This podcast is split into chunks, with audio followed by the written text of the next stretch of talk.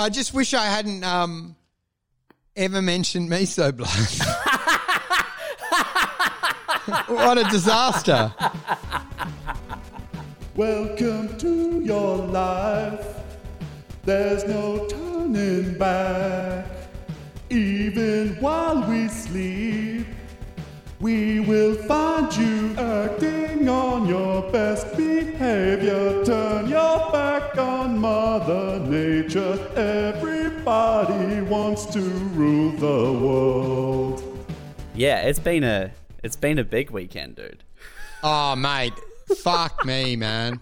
I tell you, it's like that video that we saw. Uh, you, you remember that one that I showed you? Like uh, this hedge fund manager that had just tanked his entire yeah, thing. The and guy lost it all. apologizing to everyone. I go, oh, I guess we're not going to be able to play tennis on your yacht now, Barry. And I, I was He'd be really like looking Barry, forward. Barry. I- Oh, I loved. I was looking forward to come around for that uh, Apple turnover that you'd promised out in Oregon, and and he's still sort of trying to uh, relate to them with, um, do you know what I mean? Like with the the human side, like they were the, the like it was ever salvageable when you've put people into fucking massive.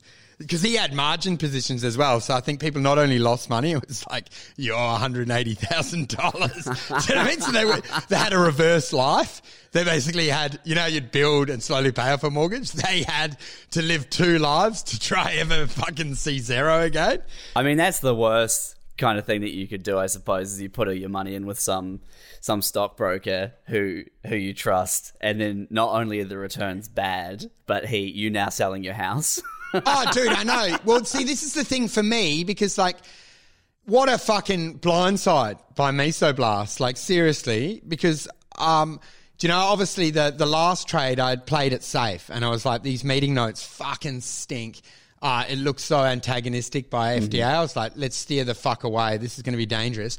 But then the nine out of 10 experts mull it over and they assume, they say, okay, it's efficacy and it's safe. And I, I don't give a fuck what their note is. That's all you need, right? This is an unmet need with dying children.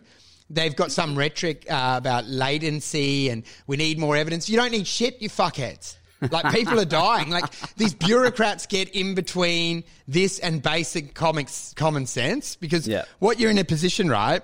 You've got people, bodies piling up.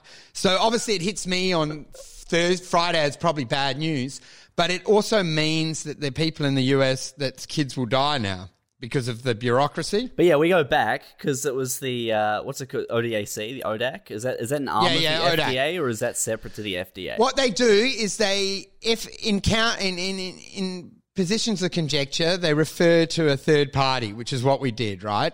And then what that happens is if that's reviewed in favour, the precedent is established that that's normally through. So this has never happened before. This is the first one, right? This is the first one where the FDA's overturned what ODAC said. You, what you can assume is that big Pharma's fucking got its grubby paws in there and said stall at all costs. We don't care about dead kids. I want to get another leather lined Porsche to cruise around and stare out at nothing. Like I'm like, and and what you know what I I think if I was a, a mesoblast, I would uh, you know I was telling you offline like.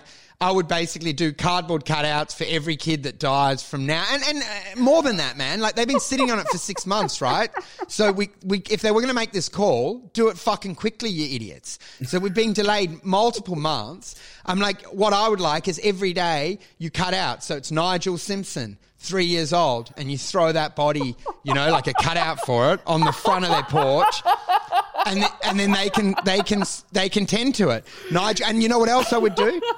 Yep. If I was Mesoblast, so the big angle now is COVID that can still save it, but it won't Yep. save me because I took such a substantial hit. Well, hold on, let's go, let's go back still. We- We're just skipping around a bit too much. So that uh, the first thing that happened was the ODAC notes. They came back and they were favourable, and you hadn't gone in. So because you were worried that it looked So bad. I was I was dreading it. So so then obviously I was enticed to go. Well, I'm, I've got to go in on this now that the you know like. Eh, and this is eh, last week. Last week we're expecting that MSB news. Dude, well, sometimes the cards are all in your favor, right? So if that, that meeting had come back at 5 5, I probably wouldn't have. But the, the reality was it was a play where you had to trade it and it was a, a re rate play. So, like, I think with the legitimizing of that product is validates the whole stem cell. So any price was the last time you'd fucking probably see that number ever again. Yeah. So last week we were sitting at around um what was Five. it? It was, it was in the five dollar. So it was a bit inflated, but the, the reality is, if if that had been approved, you would never see five again, barring some Yeah. fundamental problem in the business. So it was last last drinks, right? Last yeah, call. and I, I think uh, I think on the was it on the Wednesday it went into trading. Yeah. halt? So on Wednesday I had bought in at, at open, and they fucking put my order through at five dollars sixty five before it Oh, dipped down to five bucks again, which was infuriating.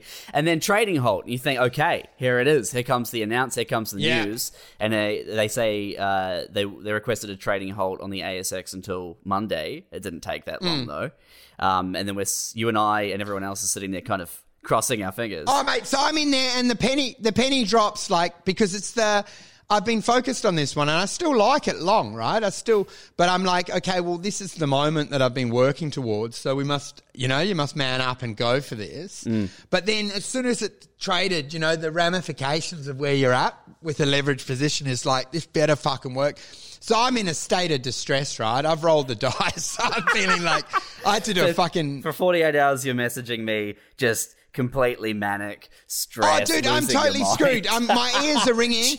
I, I do, a, I do a, a headline set. I don't even remember doing it. And um, during the headline, I come off stage. The thing that f- really threw me was before I went on the headline, they went into a trading halt eight minutes into trading in the US, which meant they had got a notice. Otherwise, they would have been pre- uh, preemptive, right? They would have just done a trading halt at start. So they got something. So then I was like, okay, well, we need this. If it's an approval, we'll get this within an hour. Like, there's no way they'll sit on this. And then I go to bed and I think, well, worst case, I'll get a yes or no by the morning. So then there's all this conjecture, like maybe it's been approved with conditions, and you're like, well, fucking, that would explain the delay because a delay, the company would have planned for both outcomes, right? So Yeah.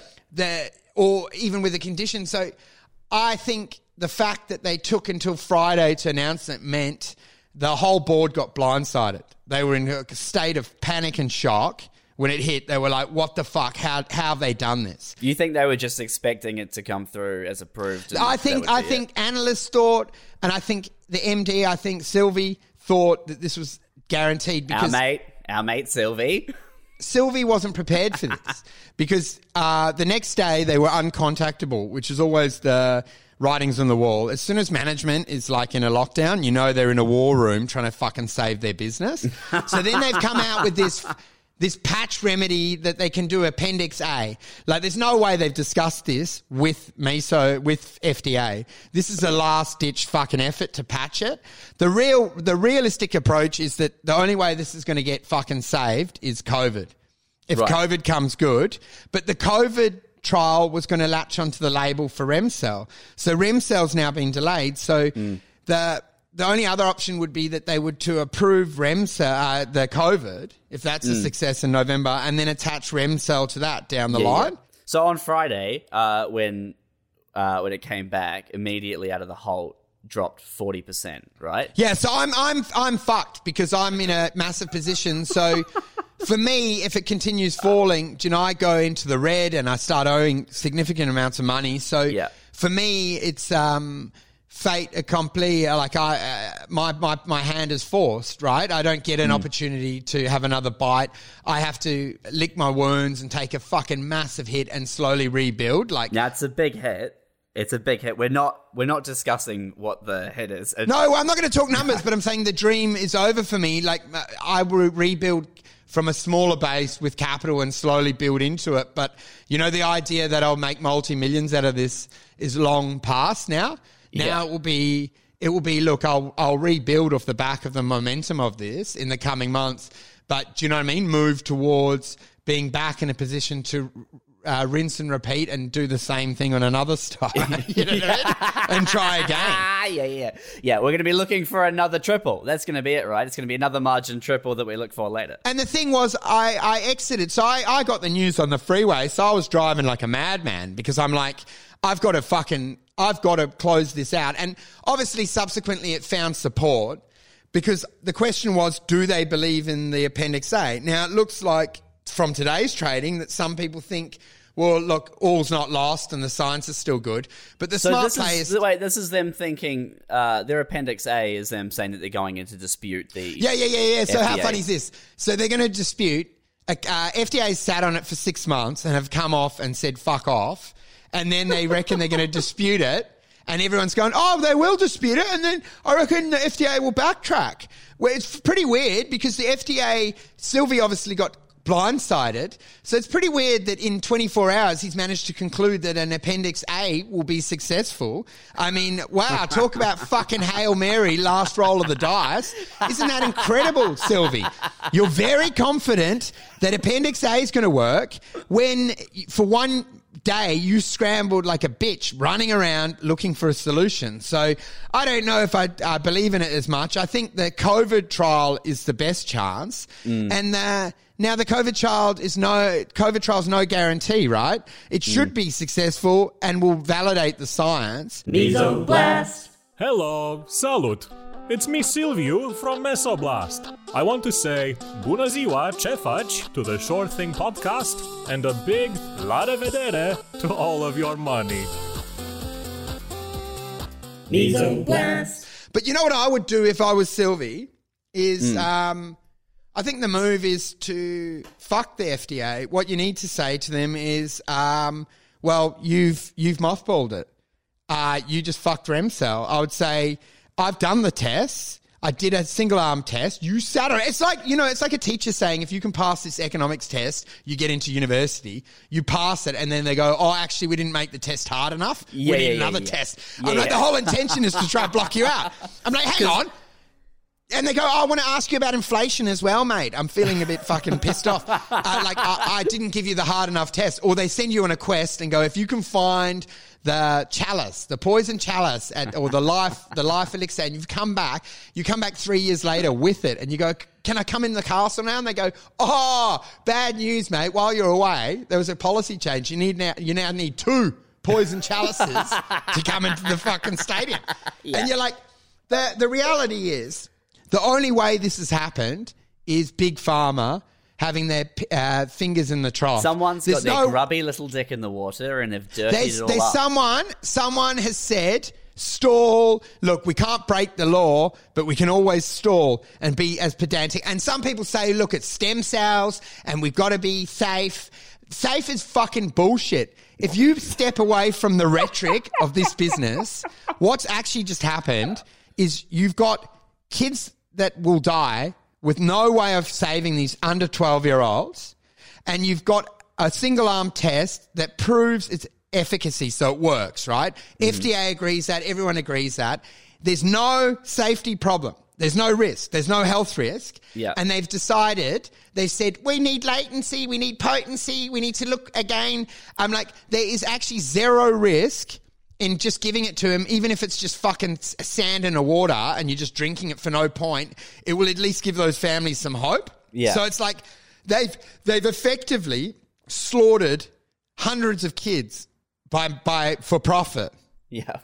And that, but and that's that's the thing, right? Is the FDA said, "Hey, look, you need to do these tests." Meso went away, did the test, came back, and the thing that was so shocking about Friday is the FDA said, "Oh, we want more tests. Like, you do another test." You know what they said, which I think was the thing that it, all the analysts have missed. The note said at least one more trial, at least. Ah, like they, at they, they didn't even say. They threw in doubt to say at least. Like even this next one with adults might need a secondary one. So they can pull the fucking rug again, man. Uh, and how's this for a more talking about bureaucrats getting caught up in just flaunting their power?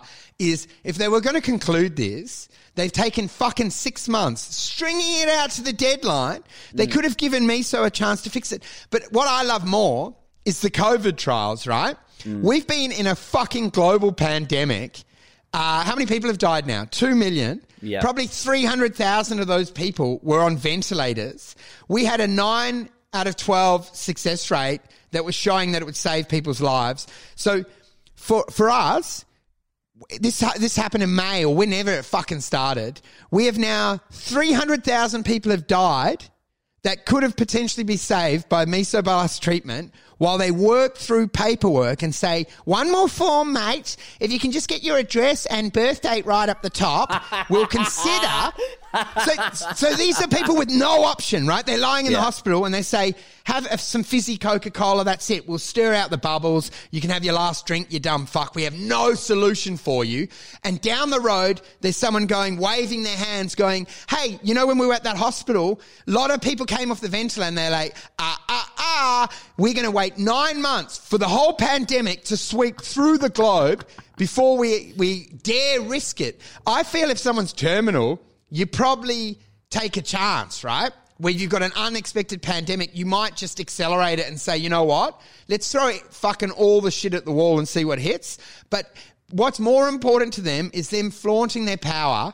Some sort of fucking, you know, a couple of pencil pencil pushers going like, no, these are our forms, these are our process. I feel like. Do you know what I mean? It's like Yeah, uh, yeah, people are getting sl- slaughtered on the beach. Do you know what it would be like? It would be like this. We're in Australia. China invades. They're slaughtering on the beach. They've got machetes, guns. They're pa- raping and pillaging through the towns. And we take six months to agree because Parliament has to say whether it's yes or no for the army to respond. There's no tactical or decision or, you know what I mean, martial law. It's like, do we engage with the Chinese or not? At this point, all capitals are taken.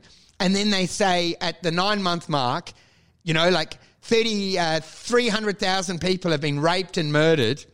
And they say, we're ready to fight. Time to roll out the tanks.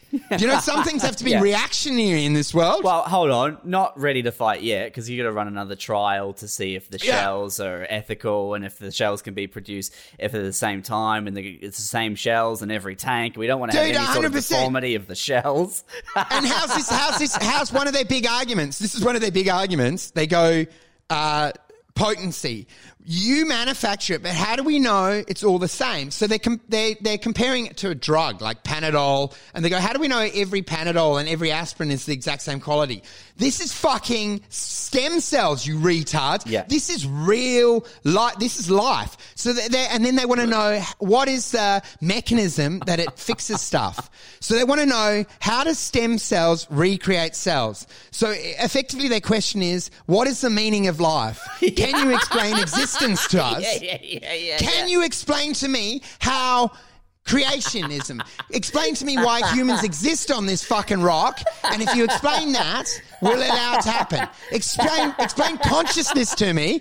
In a 300 page document over 300 person test, dismiss religion, or phi- philosophy, or what man has pondered forever.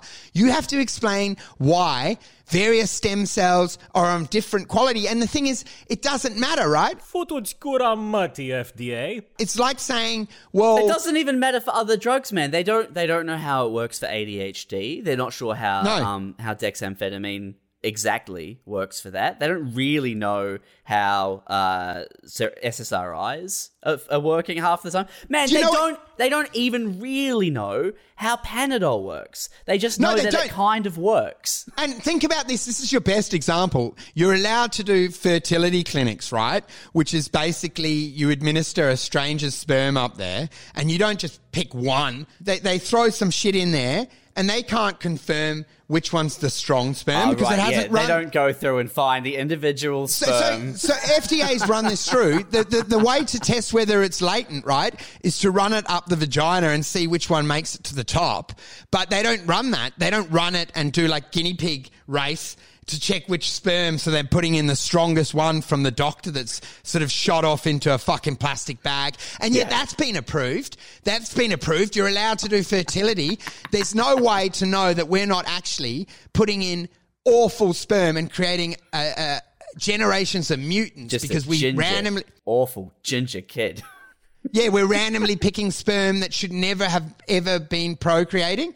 So, I mean, the, the same question underlies for uh, artificial, uh, you know, IVF clinics. yeah. All this shit has been bypassed. Now, the thing that's the worst for me is because of the way I traded it to try and make so much. It's like the the position is is lost for me now, man. Even though the price sits there, you know, I can build back and, and work towards having substantial capital. But the dream of multi millions and riding this off in the sunset exists for clients and everyone else. But for me, I have to do like a lot of, uh, fucking rallying and pulling capital from wherever I can, you know, to re-establish a position so that I can at least ride some of it up. The one million by 2021 is not is not a feasible. That's gone, dude. And the thing is, I'll be able to build a position because I've still got the margin, right? So, in the eventuality that I can sort of secure positions and have a decent amount as it moves to ten dollars, then if it doesn't just and if it doesn't just trading halt, I can slowly leverage back in. You Yeah. know what I mean? So I can Yeah. still have four hundred in. Do you know at the t- twelve dollar mark or ten dollar? You know, and then when Yeah, it yeah, yeah. jackknifes to five, I, I move back into the million.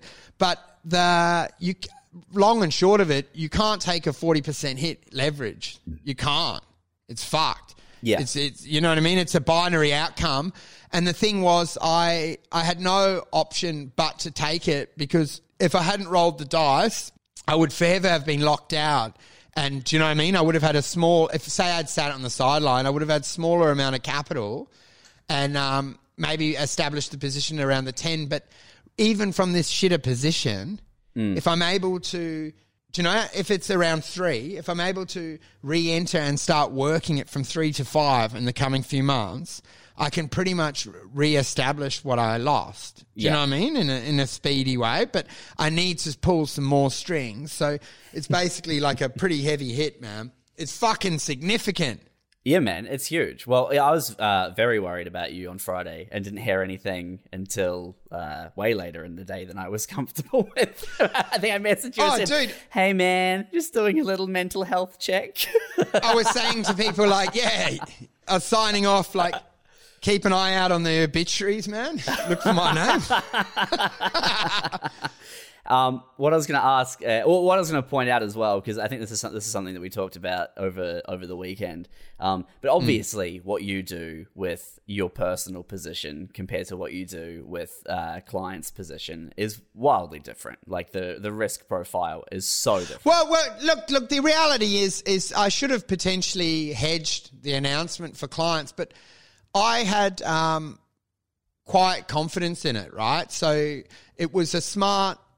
It was worth. It was worth the shot because I've, I would say that it was uh, a ninety nine percent uh, that it would get approved, one percent failure, and that was uh, uh, the only way that could have happened was. Um, was Big Pharma pulling strings in the background to delay it.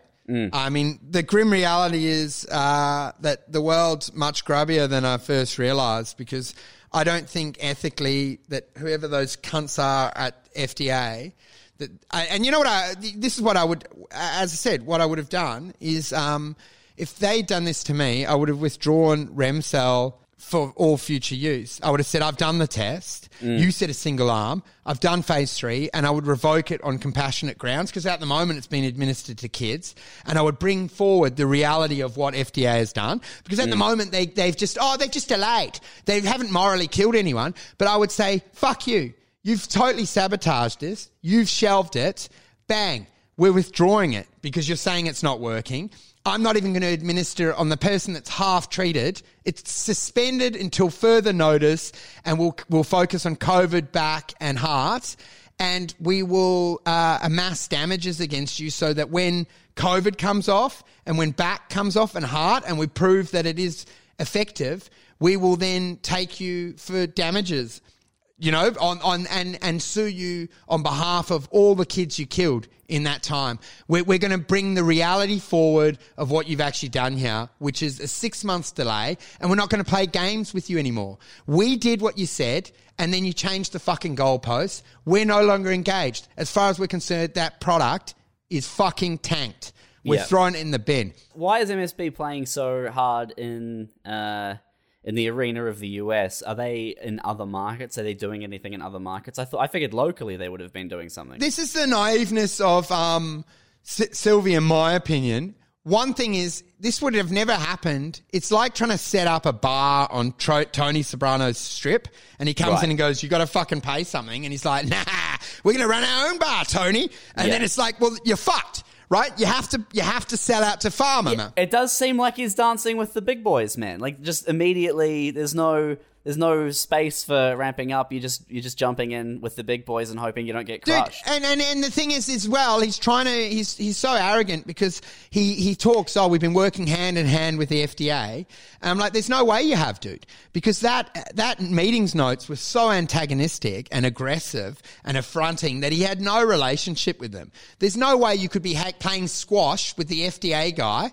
And he would write shit like that, and you you would be surprised. Like he has no he had no sense of what the FDA were feeling. So he's like, if you were a big boy CEO, you would have those FDA guys shitting their fucking pants because Yeah. early on you would have said, "Hey, just a heads up, you don't approve this. We're suspending it for compassionate use, and we will fucking shelve the entire product in the US, and we will provide no answer for it, and then we'll amass damages, and we will show."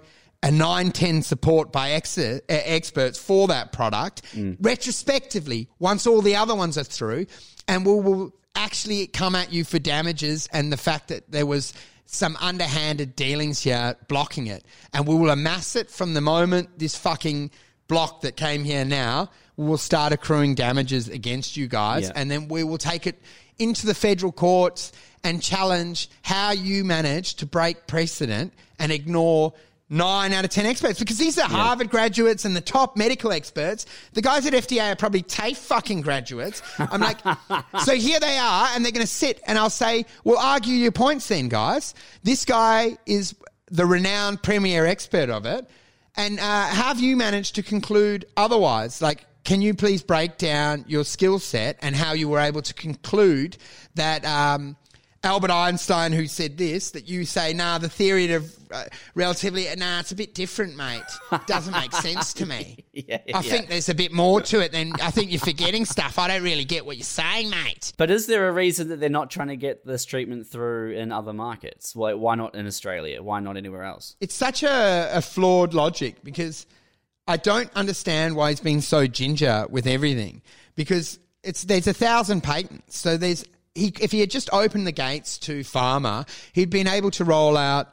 Uh, uh, Diabetes treatments, all these other. He's gingerly done it with this fucking weird kids AGV skin grafting, like the acute skin grafting, like the most obscure one. Yeah. He's picked one that he can't do a double blind on because kids, and that's probably what Screw does. They don't like to approve first time ever product without a double blind, which is having a placebo and having people die. Yeah. They, uh, FDA likes to have blood on their hands before they approve a product. They want to see they want to see death death or the gun, you know, cake or gun. They want to see they want to see kids floating. Look, you have to pay the price if you want to get this through.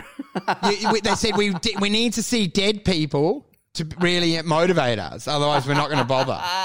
But there's no reason that he wouldn't have set this up. I would have set uh, off-label and operated uh, units in Thailand, Mexico, and provided as a solution ten years ago to people that had fucking desperate needs, and they could have done GoFundmes and had to pay two hundred grand to fly over to Mexico, and you Yeah. pump it into their kid and save its life. it's an Australian company. It's ASX listed, right? Yeah, it's Australia, man. It's just they go in for the. But then why wouldn't they have? Why wouldn't they have gone for? Like, surely it'd be easy to get through in Australia Yeah, and yeah, start yeah, from there. they- and that seems like a great, a great base to start with if you want to do an international launch. He wanted the FDA tick of approval, man. I think he was going. There's really been no reason that this product, if you truly believe in it, that one, it wasn't run adjacent in all countries, Mm. in Australia and everywhere else, and two, that why is he drip feeding it? Like, is does he not understand how science works? Like his m- mesocells or whatever, m- m- whatever the fuck. Do you know his version? his version of stem cells is quick, quickly potentially becoming obsolete. I'm like, he needed to roll it out across the board if he had true belief, then drip feed it in, nudging drip by drip. I mean, the reality is, if he had, if he had hit this fucking, if he'd hit this deadline, Yeah. and he had eight phase threes that had all succeeded, and they said, okay, we deny Remsel, and they go, great, we'll see you tomorrow. We got back. We got heart on next week. We've got fucking diabetes. We've got rheumatoid arthritis. We've got this. We've got that. Deny them all, We've been running all the trials and we're like, we'll say, oh, you haven't had enough evidence yet. Well, how about fucking back treatment? Done. How about knees? We, fi- we fixed this. We fixed that. Ligament damage. We've done. Do you know? And just basically bombard them. So they go, well, we're rejecting Remsel. We're not happy with it. I'm hmm. like, that's great. Check your fucking inbox. There's another 19 products that we've got trials on that are all approved. Is it misguided idiocy from uh, Silvio or inexperience, or is he is he just he has he's had a plan and it's not and it's not worked out? No, this is Silvio smart, man, in a way, because what he wanted to do is I think he foresaw that it's, it was going to be teething issues.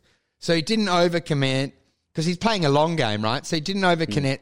So he gets what he thought was an easy and a cheap thing through, and then he tinkers with it so that he doesn't overexpose. Do you know? Because what, what might have happened is you spend a billion dollars. So this is the other side of the coin and probably why he did it. Yeah. You spend a billion dollars on Remsel, you spend a billion dollars on heart, you spend a billion dollar on back, you do rheumatoid, you do diabetes or whatever, and Yeah. then then um, FDA go actually. We, we, we don't like the basis of your science. Yes. And then all that money's cooked and you're bankrupt, And right? instead of having a one billion dollar investment in the RAM cells, you've got an eight billion dollar investment across the Yeah, whole. yeah. Yeah. So this way, this way, what it what it means is he can tweak heart and back so that it's undeniable. Mm. So that when he's he's done like a, a, a test crash a, a test crash dum- dummy, Yeah. he's thrown that in the wall and said, "Oh, that's okay." What were the issues that they tried to hammer? Yeah. And then when he goes with back. He'll have closed all those gaps out to fuck them over. So they'll be like, ha ha, potency is being fixed. You've Yeah. got nothing now, fuckheads. You've run out of excuses. Your your alternative vision for it, as uh, with Wolfie MD, uh, is is a very highly leveraged position, but he was just playing it safe.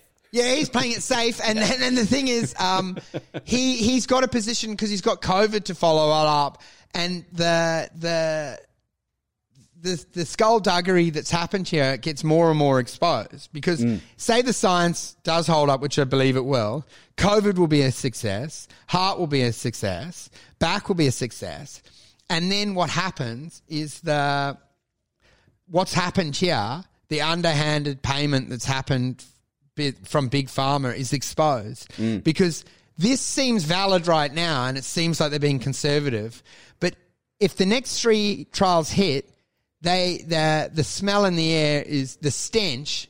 There's like a fart in the room. It's so obvious Yeah. at that point that they were being pricks and the liability exists. So I don't that's the other thing. I don't know how FDA dared this because woe if this if the other three hit, then this strips away and it looks fucking bad because you've broken precedent and you've denied nine out of ten experts and you haven't taken the word of your advice, which is mm. what you're meant to do.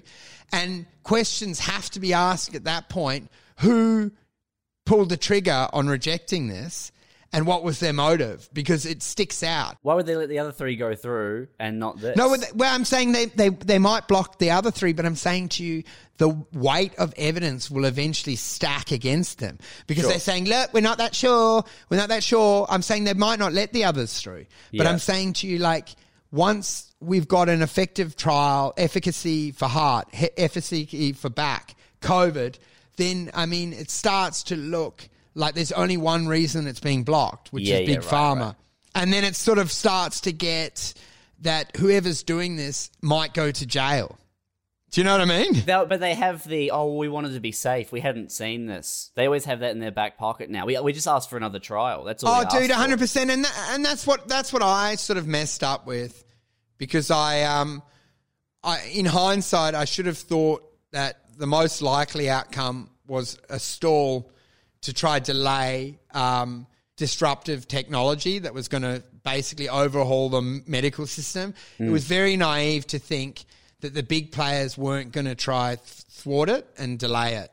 Like, you know what I mean? They were going to do everything they could. We were talking about the sort of fatalistic, deterministic scenario that this has created for you as a trader, um, where if you had gone all in on the previous notes and announcement and you'd have written that position up to Yeah. four four- 450, 500,000. Yeah, yeah. On Friday, you would have just been in for more on this announcement. You wouldn't have been in for Yeah, yeah, yeah. No, but the thing was, the thing was, my position. I extended quite heavily into my margin. So if this had happened, if I had just rolled the dice on that ODAC meeting notes, I would have been insulated. But you do not think that you would have gone in harder last week because of that? No, well, I would have gone in harder, but I, I basically pushed my margin to its max. So I know, but wouldn't do you not think that you would have done that still? No, but I couldn't. I, cou- I couldn't have gone any further. So I'm saying the amount of capital I had left versus the margin, Hmm. the amount of capital I had left with the, I fully drew my margin on Right. Wednesday. So I, went over. I pulled. I pulled it. I extended it deeper than I was allowed to. I've pushed the percentages beyond. Right. Okay. Do you know what I mean? So even if I had doubled the money, the amount I lost would have stayed very similar because the margin amount was the uh, was almost at its maximum. I just figured that you would have increased the margin so that you could make this move. Yeah, yeah. Look, I might, I might have ended up increasing it. So the thing was, it was um, inevitable. But I think um, if I had just done done the meeting, I would have had more more capital to protect me. You know, like I'm, I, the position I'm in now is much worse, but it's still salvageable, man. It's just the same story about scrapping, finding, you know, finding access and trying to tr- reignite some of the positions. Do you know what Yeah. I mean? Like pushing it forward. But the important thing is that you were not a coward in the face of danger last week. Well, mate, do you know what the thing is? Who cares? At the end of the day, um, I took a big hit, but I also, if if it had come good, I could have immediately bought a house. So I mean, who can say that? You did what you believed in. If you had not gone all in on this and you sat on the sidelines, say what for the last seven, eight years, what have you been talking well, and then about? what's my point in my life? And the thing was, that's what hit me when I, I skipped the meeting. Do you know when the notes came? And it was probably the smart move to sit side. But then I was like, it really left me in a quandary because I've been working on this one for a while. And then it was like, well, if I'm out of this, then, you know, that was my big Hail Mary, right? So I'm like, I've got to back the science and ride it into the sunset. So the, the remorse, I felt way worse sitting on the sideline mm-hmm. than I did taking the hit because at least now I've honored my position. I, the only regret I really have is I should have gone all in on the meeting, on the ODAC meeting. That was, that was my mistake. Do you see this as a like a philosophical redemption for yourself? What do you mean? Well, last week, not sitting on the sidelines, that's the redemption arc. You know, even if it didn't come right, it's the last scene of Whiplash. You know what I mean? You've been Yeah, called yeah, out, yeah, you're 100%. drumming, the hands have been bleeding the whole time, and you're like, fuck it, I'm doing it anyway. And no matter what happens, you you did it, you know? dude. That, this was I, what I felt when when I didn't go in.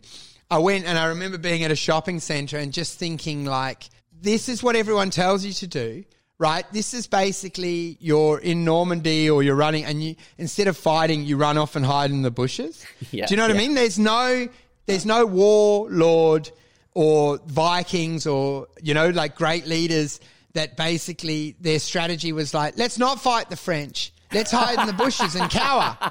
I'm like, I basically ran into the army, was slaughtered, but at least I know that I honored my philosophy, and I've I, ca- I've always got that, and I know that it's hard to do because it's um it's effectively cliff diving.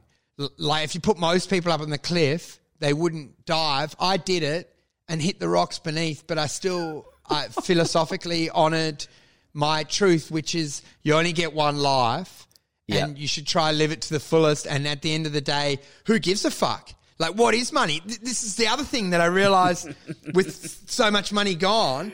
Yeah. It's, it's just nothing. It's a construct. It, it, it, if I got more money, all I would have bought is possessions, but it doesn't.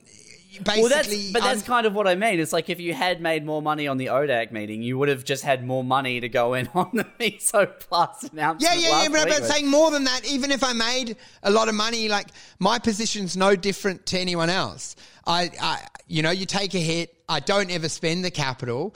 I still have to pay my bills each month from my um, disposable income, what I earn. The Yeah. capital is just the theoretical house or the theoretical dream money. Yeah. So that's trash. But I'm in no I'm in no worse position than you, Joe Schmo that works at Coles. You have to just pay your bills, right? You're in a better position because you've faced the fear, and even if it didn't come off this time in a positive way for you, you you've done it. You've ripped the you've ripped the band-aid off. Next time you have to rip the band-aid off, it's not going to hurt as much. Dude, I went, I went all in on a sure thing, man. Man, that's the name of the show. That's what I love so much. And and you know what? No one can take that from me. So say it was all to falter and I'm packing shelves. I've still experienced uh, a more deep understanding of consciousness than they have because to cower in the thing, you never know your potential or you never know who you could be. But I actually ran with a sword in hand and got slaughtered to shit. But I realized that humans have a lot more in them than we give ourselves credit for. And just that knowledge alone makes me a better trader and a stronger person, person long term and a more formidable person because that the wisdom that comes from that elevates me because you can do your fucking MBA and your TAFE course, but if you're able to push yourself to the brink of death and drive at 300 k's over a cliff, and I'm still I'm still live and kicking. So now I'm a much more formidable force because mm-hmm. I know now that I'm lethal. Like I'm willing I'm willing to jump between two buildings and fall to my death, Yeah. which makes you the dream trader and might be the final liberator that pushes you into the stratosphere. Yeah, Because yeah. a lot of a lot of bitches won't ever be like that. Do you know it's the same with stand up, man. You see it in stand up, the the gong shows and the open mics, the the list of 15 and you watch it whittle away as the excuses appear and the names are scratched out as they go, oh, I've actually got sniffles. I'm not coming in. I'm, oh, uh, maybe in a second maybe next month. Yeah, you know, we've had a lot of we've had a lot of bills come in. I feel a bit bad. Like this is what I liked about it. I got fucking smoked. Probably crying in my car, theoretically. Theoretically or really? Did you really do theoretically cry in crying car? in my car, but I still, I still, I still went and did my stand-up gigs in that state because I still fucking hardened the fuck up and got on with life Yeah. because I'm not a coward. Yeah. So I fucking took basically the the sort of uh, hit that would make someone kill themselves, and I still a day later went on stage and did stand up and made people laugh. And I guarantee you, a lot of people wouldn't have even done stand up if oh I was had a, I had to work overtime for thirty minutes. I'm feeling a bit tired. I'm going to take the day off. You know, it's too hard. Oh man, if most people had lost almost all of their money, they wouldn't have gone and done a kick that night. Mate, well, I didn't lose almost. I didn't lose almost all of it, man. But I took a hit on my take a big hit. upside. Yeah, Well, of course yeah. I did. Everyone, everyone can see that, right? Because I had a large amount of capital in there that took forty percent hit, and then it ended up at thirty down. You know what I mean? So I extracted it out, but you know the the position is far from ideal, and um, in in retrospect, maybe I should have gone half, and maybe I I think in future, do you know, you might have a different move on a binary outcome. You might trade sentiment up to the binary, and but um. The, there was really no reason for this. Like I, w- when they t- told me about it, it was like someone had died it was a shock. I think this is what you would have if you say you'd, oh, your dad's died in a car crash. Yeah. It would take you weeks to say, no, that's not real because your brain immediately blocks it and goes, that couldn't Yeah. have happened. That's Yeah. too much. Denial first. Who cares, man? Because what what is humanity? Like it's experiences, right? And the, the the problem I've realized is everyone just focuses on the happy bit, but you mm. have to experience what are all five: happy, sadness, anger, humiliation. And this is what you get. Like comedy gives you humiliation, which is a great lesson. Mm-hmm. This sort of shit gives you, you know, sadness and anger at a high level. So you go, you- you've only ever been to an eight. I was say the tr- the true barometer of how this has impacted you uh, mentally and emotionally will be whether or not you can walk past a mirror, stop, look yourself in the eyes, and not spit at your own reflection. Well, mate, you know what's so good? I don't spit anymore. I'm happy. and you I'm actually, I haven't spat in a week. since you yeah, since you went all in on the short thing. well, and, and I agree with you. And the other thing is, if you get philosophical in life, like surely the purpose of life is that Buddha mindset, which is, um, to uh, life is suffering, right? And the more you can experience of life and the more that you can process it and remain unaffected. Like I realized it with uh, Nelson Mandela, right? He gets locked in Robben Island and he's fucking trapped down there. And he, he gets to a phil- philosophical point where he realizes that consciousness is existence. So it doesn't really matter that his eyes, he's getting cataracts, he can't see, and he just does hard labor because he can go anywhere in his mind. And then people think, oh, well, he's just saying that. But then when he was freed, he had no jealousy or animosity. So he was truly, he was truly Buddha. He hmm. truly had philosophically realized that life is about taking a series of hits and never letting them to flap you. You decide whether you're in a happy, bad, sad mood. And eventually, the more you experience, the more that you can go towards nirvana, where it's like actually you're impenetrable. And at that point, you are a, a formidable human being and you're not a weak loser. Now this is this is directly quoted from the email that you've been sending out to clients who have lost money, right? Yeah, yeah, yeah, yeah, yeah. Yeah, yeah, yeah. look, guys, life is suffering. The only way to reach nirvana is to experience a deep I, I, do, loss. I, do- I do an email and go uh, called uh, it's titled uh, the long walk to freedom. it's, it's quotes, quotes Mandela's book, and then there's photos of Mandela, and I'm like, he's been in a limestone cage. You guys are in the same cage, so it's all perspective. And like I always said, you can now realize what's important, which is your health and your family, and your happiness is determined by your own mind. Money is.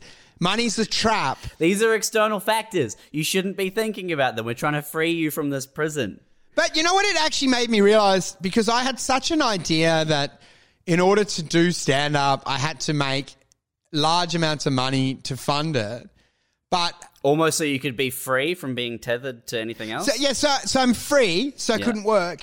But that's that's basically more cowardice because mm. the what you're basically saying is I could pursue this, I could become good at this when something else happens. yeah, yeah. You you saying I don't have the cushion there to be to be good if Yeah, I yeah, yeah. I can't commit. I can't fully be in. And you're basically the Coles employee that signs up to the Gong Show open mic and go, I can't do it tonight because I had to work extra half an hour and I'm tired and I didn't get to have my Red Bull at three because they didn't give me my tea break and I feel a bit shaky. So I'm going to have a day off. I mean, the truth is, the, the main reason that I probably go so hard is because I don't have a sense of purpose, right?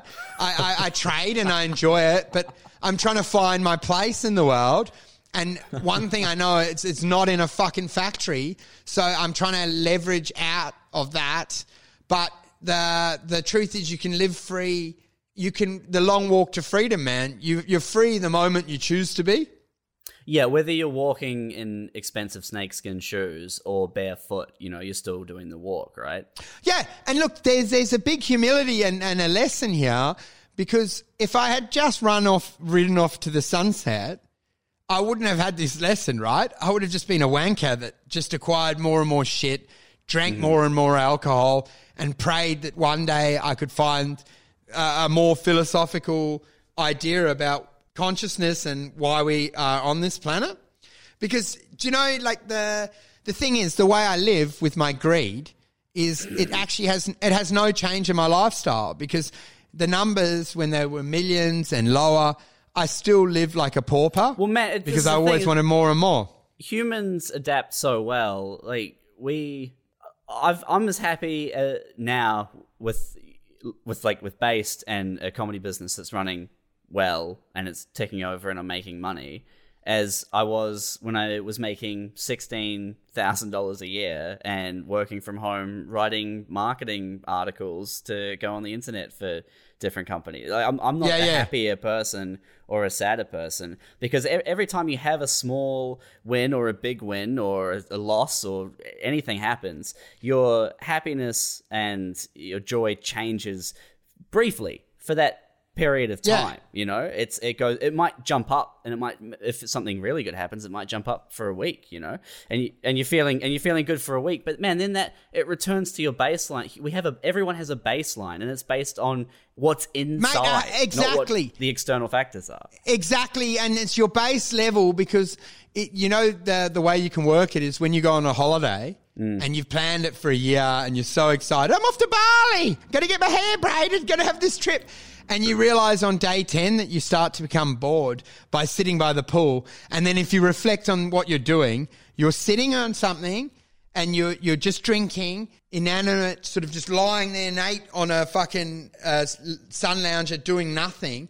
I'm like, how's that different to what Nelson Mandela did? He lies on a fucking thing in a cell. Yeah. He's out in the sun. I'm like, it's basically the exact experience. Everyone's dream is like, one day I'll make all this money and then I lie on a fucking beach towel on Yeah. the beach and do nothing. And I'm like, that's prison. That's prison if you think about it. When I landed in LA and walked, uh, I got dropped off in Santa Monica, and you're walking along the beach. It's nine in the morning, the sun's coming up, and it's just homeless people on the beach, just waking up, stretching Yeah! out, having a yawn. And I'm like, what the fuck, man? These guys are crushing it.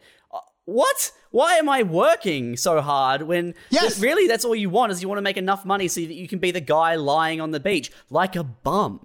Just be a bum. basically everyone's dream is a lie because everyone works and works and works and then thinks, oh, then I'll get my dream, which is to lie on the beach and do nothing. I'm You like, can have that now. what you're basically saying is your dream is to lie in, it's the equivalent in a sleeping bag on the streets. So your ultimate destination is what the homeless people are already doing. You just don't realize it until you get it because it's only the the the quest and the pursuit that has any worth. The the outcome is nothing, right?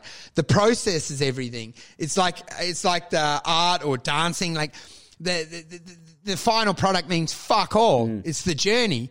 And then what happens is because of our consumerist uh, thing, you get transfixed that you live, always live forward. And you're like, one day when I'm on that fucking beach towel, oh, I'll be so happy. you're never going to be happy because there's nothing there. If you're not happy now, you won't be happy then. That's the long walk to freedom. That's your prison cell. I mean, you're a highly intelligent person and your goal is to be inanimate, inanimate object and do mm. nothing. And you say, well, that's death, dude. That's what you are when you're dead, doing nothing. You're not engaging with the environment. So then you realize that all this uh, fame and, oh, Ellen DeGeneres, she's got such a great life. She's got a dog shit life. It's no different to living in a one bedroom flat. The only difference that she has is not having to do the wage slave job.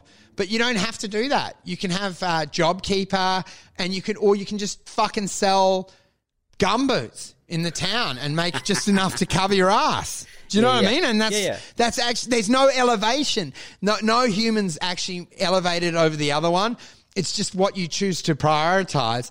And because we're all fucking little vermin, we all think that have the Schmiegel with the biggest cave has actually had the best experience, but it's actually the person with the wildest ride, the guy that fucking skids up in the end in with an overheating Ferrari, you've blown it up, you fucking do you know what I mean? The guy that trashed the vehicle, you you, you had a million experiences and you you hand it over and it fucking blows up as you walk into heaven and you're like, fucking what a ride, man. I experienced a million things that no one had. Because I've realized by being more adventurous, you've experienced way more than Joe Schmo in his desk job.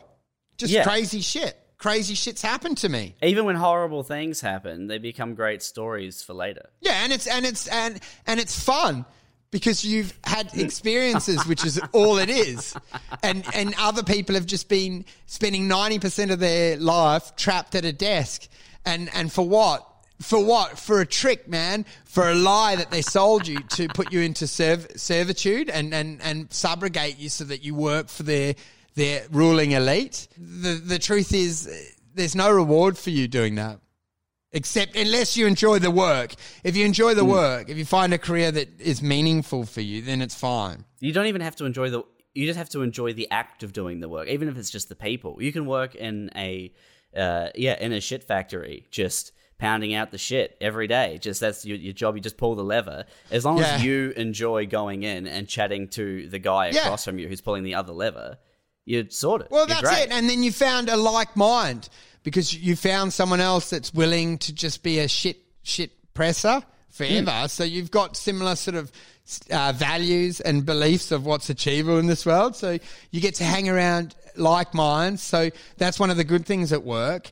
Any asshole that's willing to go on that feed tray, Do you know, in that ca- capacity, okay, 16 grand a year or whatever, the other 20 are the same as you. So you found common minds. So you, uh, you're going to have great work drinks and you're all going to agree that you've got the right plan and that you're all going to become supervisors one day and that's the dream. Wouldn't it be good to be the head operator of the shit factory? We can press most of the shit and we just get other people to do it. It's like uh, what happens with the, what happened with the slaves eventually like they were they were put in chains and brought to America, but eventually they were elevated slaves that whipped the other slaves, and that became the goal within the slave population. There were obviously runners, which is us. Like I tried to escape, and then I've been shot and hunted down by dogs. But there were also people that said, "You work hard." And you'll stop getting raped, and you can Yeah, actually yeah, be the yeah. supervisor. You can rise to the top of the slave heap. You'll be the supervisor, and then you know what? You can rape some of the slaves as well yourself. Man, with the holiday planning and Bali, uh, I think it ties in nicely to the to the baseline happiness thing because all, all you're doing when you're planning a holiday is is you're getting excited for that little spike in happiness, and even if it's only Yeah. the first two days of your 14 day trip, and by day 10 you you're ready to just come home and you don't fucking care anymore. Well, you always get bored on a trip. Of course, but every but everyone's life is just constantly looking forward to those little spikes, those little peaks Yeah. of happiness. Man, it's for, from holiday planning to, to buying a thing to doing a cum. Man, like the the best bit about having sex is knowing that you're going to have sex later, and then as soon as it's done. You Yeah. it, you it's what 15 There's an 20 anticlimax. seconds You, you want them gone. You want them to go away. You're like, you, even if you want them to hang around, you have those you have that brief moment of of the the brief peak, and then you're back down to exactly where you were before, and you think, oh, I need a sandwich, I need a drink, dude, maybe I get a yeah, you, juice. you, you, you, you, it's just a brief moment, and if you experience happy once, well, then you've got it, so you understand what it is. So why do you have to remain in that state forever? Like, what, what's the desire to be like Yeah. that the whole time? If you start embracing pain and sadness, then you become impenetrable because you're like, I actually enjoy feeling like shit, where I want like a, a shark to take me and bite me in half, or I want a vehicle to crush me. There's also joy in that.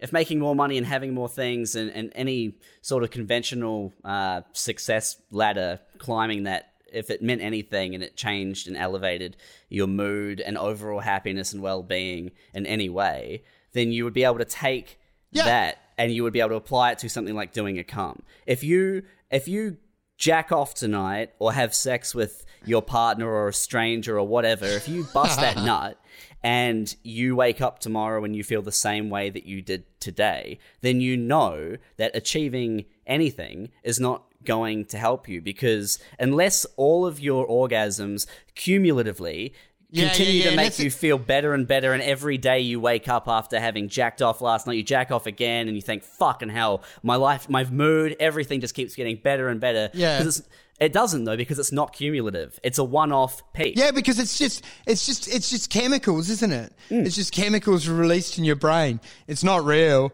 and it's uh, that, that the same thing of renovating a house or a holiday. You plan it, you fantasize about it, you get it, and then it vanishes. And then you and you can you can see it because everyone does it. Like I said in the last episode on the holiday, they look forward to it. You see their, their little dumb calendar in their cubicle, and they start marking off the days, marking off the days, and then there's the excitement of packing. There's a little argument with your partner because you, don't you overpacked or whatever. There's little signs that you're still a piece of shit, and then you know, then even while trying to escape from yourself you can't escape from yourself then it's reflective. There's so many comments. How good is this? How good is this plane? Oh, we're here. How good? Oh, the hotel. Is it good? Oh, it's, oh, the hotel's not what we expected. Okay, okay. Now we're going to spend three hours haggling with the Balinese manager to get a room upgrade. Tick, tick, tick, tick. Time going away. Okay, now why are you down at the buffet the next morning? You couldn't get the room upgrade. You're pissed off. Okay, now we're going to start emailing TripAdvisor to see if we can get a refund because we've ended up in a shit hotel because it hasn't lived up to what you expect.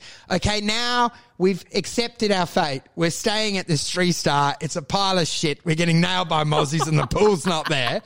Now we're starting to enjoy it because the alcohol kicks in. Now what happens? You're day four, and you become aware, shit, three days to go. Three days until I'm back at the cubicle. Oh, then you're now on the back end of it, yeah. now the countdown starts to count down. Oh, last day. Well, the last day of the holiday's a complete waste. You can't enjoy that because you're mm. fucked again, aren't you? And it's another 19 months before you ever ever get to have fun again. What's the difference between any of this and just doing drugs? Just becoming Yeah. a junkie. You know what? What is the difference? It's those. There's it's no the difference. baseline and then the peaks, and that's that's all. That's. No, it there's is. no difference. And then and then also you've got the come down, which is the same thing, which is the moment that you go back into the ca- uh, cubicle. And you got the calendar that marks off, yippee, Ho- Bali holiday, finally, bon voyage. And you got the balloon, bon voyage, Jenny, have fun, get your hair braided. I've got a beautiful, there's uh, the, the, the Thai Fantasy Resort. You must go and try the satay sticks. You'll love it. It's a life changer. It made our trip. And then there's the moment where you sit there and they go, you're back in the shit factory and they go, you need to make up for the time you've been away. You know, because they don't actually, you don't actually get a holiday. You just had, you had to work extra hard and then work extra hard when you get back because there's no way management's letting you productivity drop. You have to work at all points. So for the holiday, you had been working. You didn't mention, oh yeah, I was doing 18 hours because I just had to get stuff done. Payroll has to be done before I left. And it was quite hard when I got back because there was payroll. So, so there actually wasn't really a holiday. If you look at your working hours, you just basically for three weeks did triple time so you could have a week away You transposed your working hours. you just compacted it. You didn't have any time for your kids. You blew out, put on weight, and then you got one week in Bali, and then you came back and get work like a dog for a month. and by three days in, you're you're so stressed that you've forgotten about the holiday. And then guess what happens? A colleague comes up and goes, "Ooh, you love Bali? You've got to. You've simply got to try Vietnam. it's Bali." It's Bali on steroids. The pools are, are cleaner. The, the, the water's crisper. The beach, oh, you stand on it. It's like music between your ears, Jenny. It's that's where you need. That's where your happiness lies. And then you reset, or you reset to renovate. If I could just have a better kitchen to chop mm-hmm. up my fucking macaroni and my, my, my one minute noodles. I need more leg. I need more arm space because I can't. You know, whenever I do a casserole. I don't really have room to take out the bake tray and then also do the garlic bread. You know, there's not space. If I could have that, I'd be happy. Do you like faster pasta? If you enjoy faster pasta, why not come down to Past Faster Pasta, the fastest pasta since faster pasta. Just past faster pasta, past faster pasta is the fastest pasta since faster pasta opened. Get your fill of faster pasta, past faster pasta at Past Faster Pasta. Do you have this thing where when people ask you, "Oh, how was the show? How was the thing? How was the movie you went to? How was that meal you ate? How was the holiday? How was whatever?" It makes you angry because you think, I, "I'm not. What do you mean? I'm not. It's fine. Every it's it was fine. It's done now. It's gone. Yeah, yeah. Why are you asking me these questions? Why aren't we focusing on the immediate present or the Dude, future? That's why you're better than me because I realized, and this is what came out from this, is I've been living so far into the future that I haven't been living because I've got this fucking Andrew Forrest delusions of grandeur fantasy. And because of that, my life's been totally meaningless. And I think whenever you see people like that, they go backwards or forwards. You see a lot of it when people get old. They start getting caught up in nostalgia. Wow we uh what a life. And then you see them fucking thumbing through photos because they can no longer live in the present because Yeah. they can see the guillotine chop chop and they can see their coffin being fucking engraved ready to go down. And they then the only option they have then is to reflect 30 years prior where they still had time and go god remember those days ken? We used to play golf and then you'd have some jugs. Oh, you to, you drove home. You, I don't reckon you should have, mate. but you know, you have to, you can never be in the now then. But uh, people just uh, flip between the past and the future, and there's actually nothing there because it doesn't exist. It's a, it's a, it's a lie. Only the current chemicals exist. it makes me angry when people ask about something that's happened and how it was and they want to reminisce on it. Dude, but what do you think they're doing? They're, they're tricking their brain into releasing the endorphin, the dopamine hit. I know what they're doing. I get it. But the it. thing is, they could they could look at anything. They could look at pornography. They could look at a photo of like uh, an anus. I don't know what they're into, but you know, like anything can trigger the dopamine. Do you know what I mean?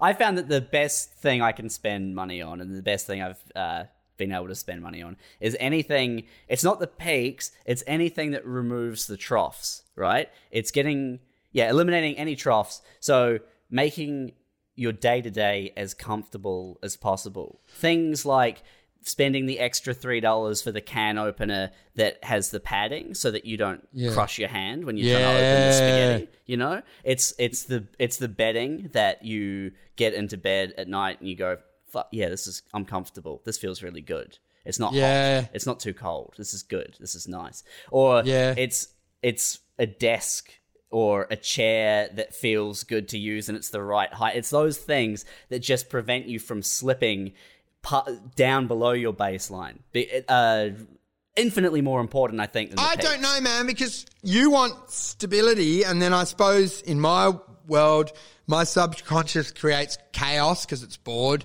by society. so I go up and down wildly so that it's not. So I don't realize how shit this place has become. Do you know? Because it's a fucking shithole. Are you saying that the comforts do nothing for you? No, because I just think like society. This is a fucking abomination. What we've created down here, just this uh, hive of suburban shit. I don't think anyone has any meaning, and I think we've fucking lost every sense of what you want to do. You what you want to do uh, when you're alive is focus on survival, and the best way to do that is to just have a stick and be in the forest and have to try fend off animals. And that's how you'd have the best life because you would feel fucking alive at all points. Because what happened when I took that big trade, I felt so alive, man. I felt out of body and I realized, oh, that's how you felt when you lived in the caves and wolves cave for you every night. And every night they got one kid and every night you fought them with sticks and things and you're like one night you fought them off and survived and you had a family of 12 and it was 12 in the morning the, the elation we made it through another night. But to live at that intensity and they go oh you only live 40 years. Well you know what? In a cubicle you don't live at all. So fucking mull that one over fuckhead because you haven't ever felt the full adrenaline and any you basically have a ferrari and you drive it at 12 kilometers an hour its entire life and you're like oh we got so many mileage out. And we got to we got to be in it for 80 years. I'm like you could have gone 300 k's and jumped a fucking cliff and landed on the other side but you you chose not to. You drove a sports car at 12 k's and you said nah it's not worth the risk. I don't want to see what this engine what's under the bonnet. Fuck that.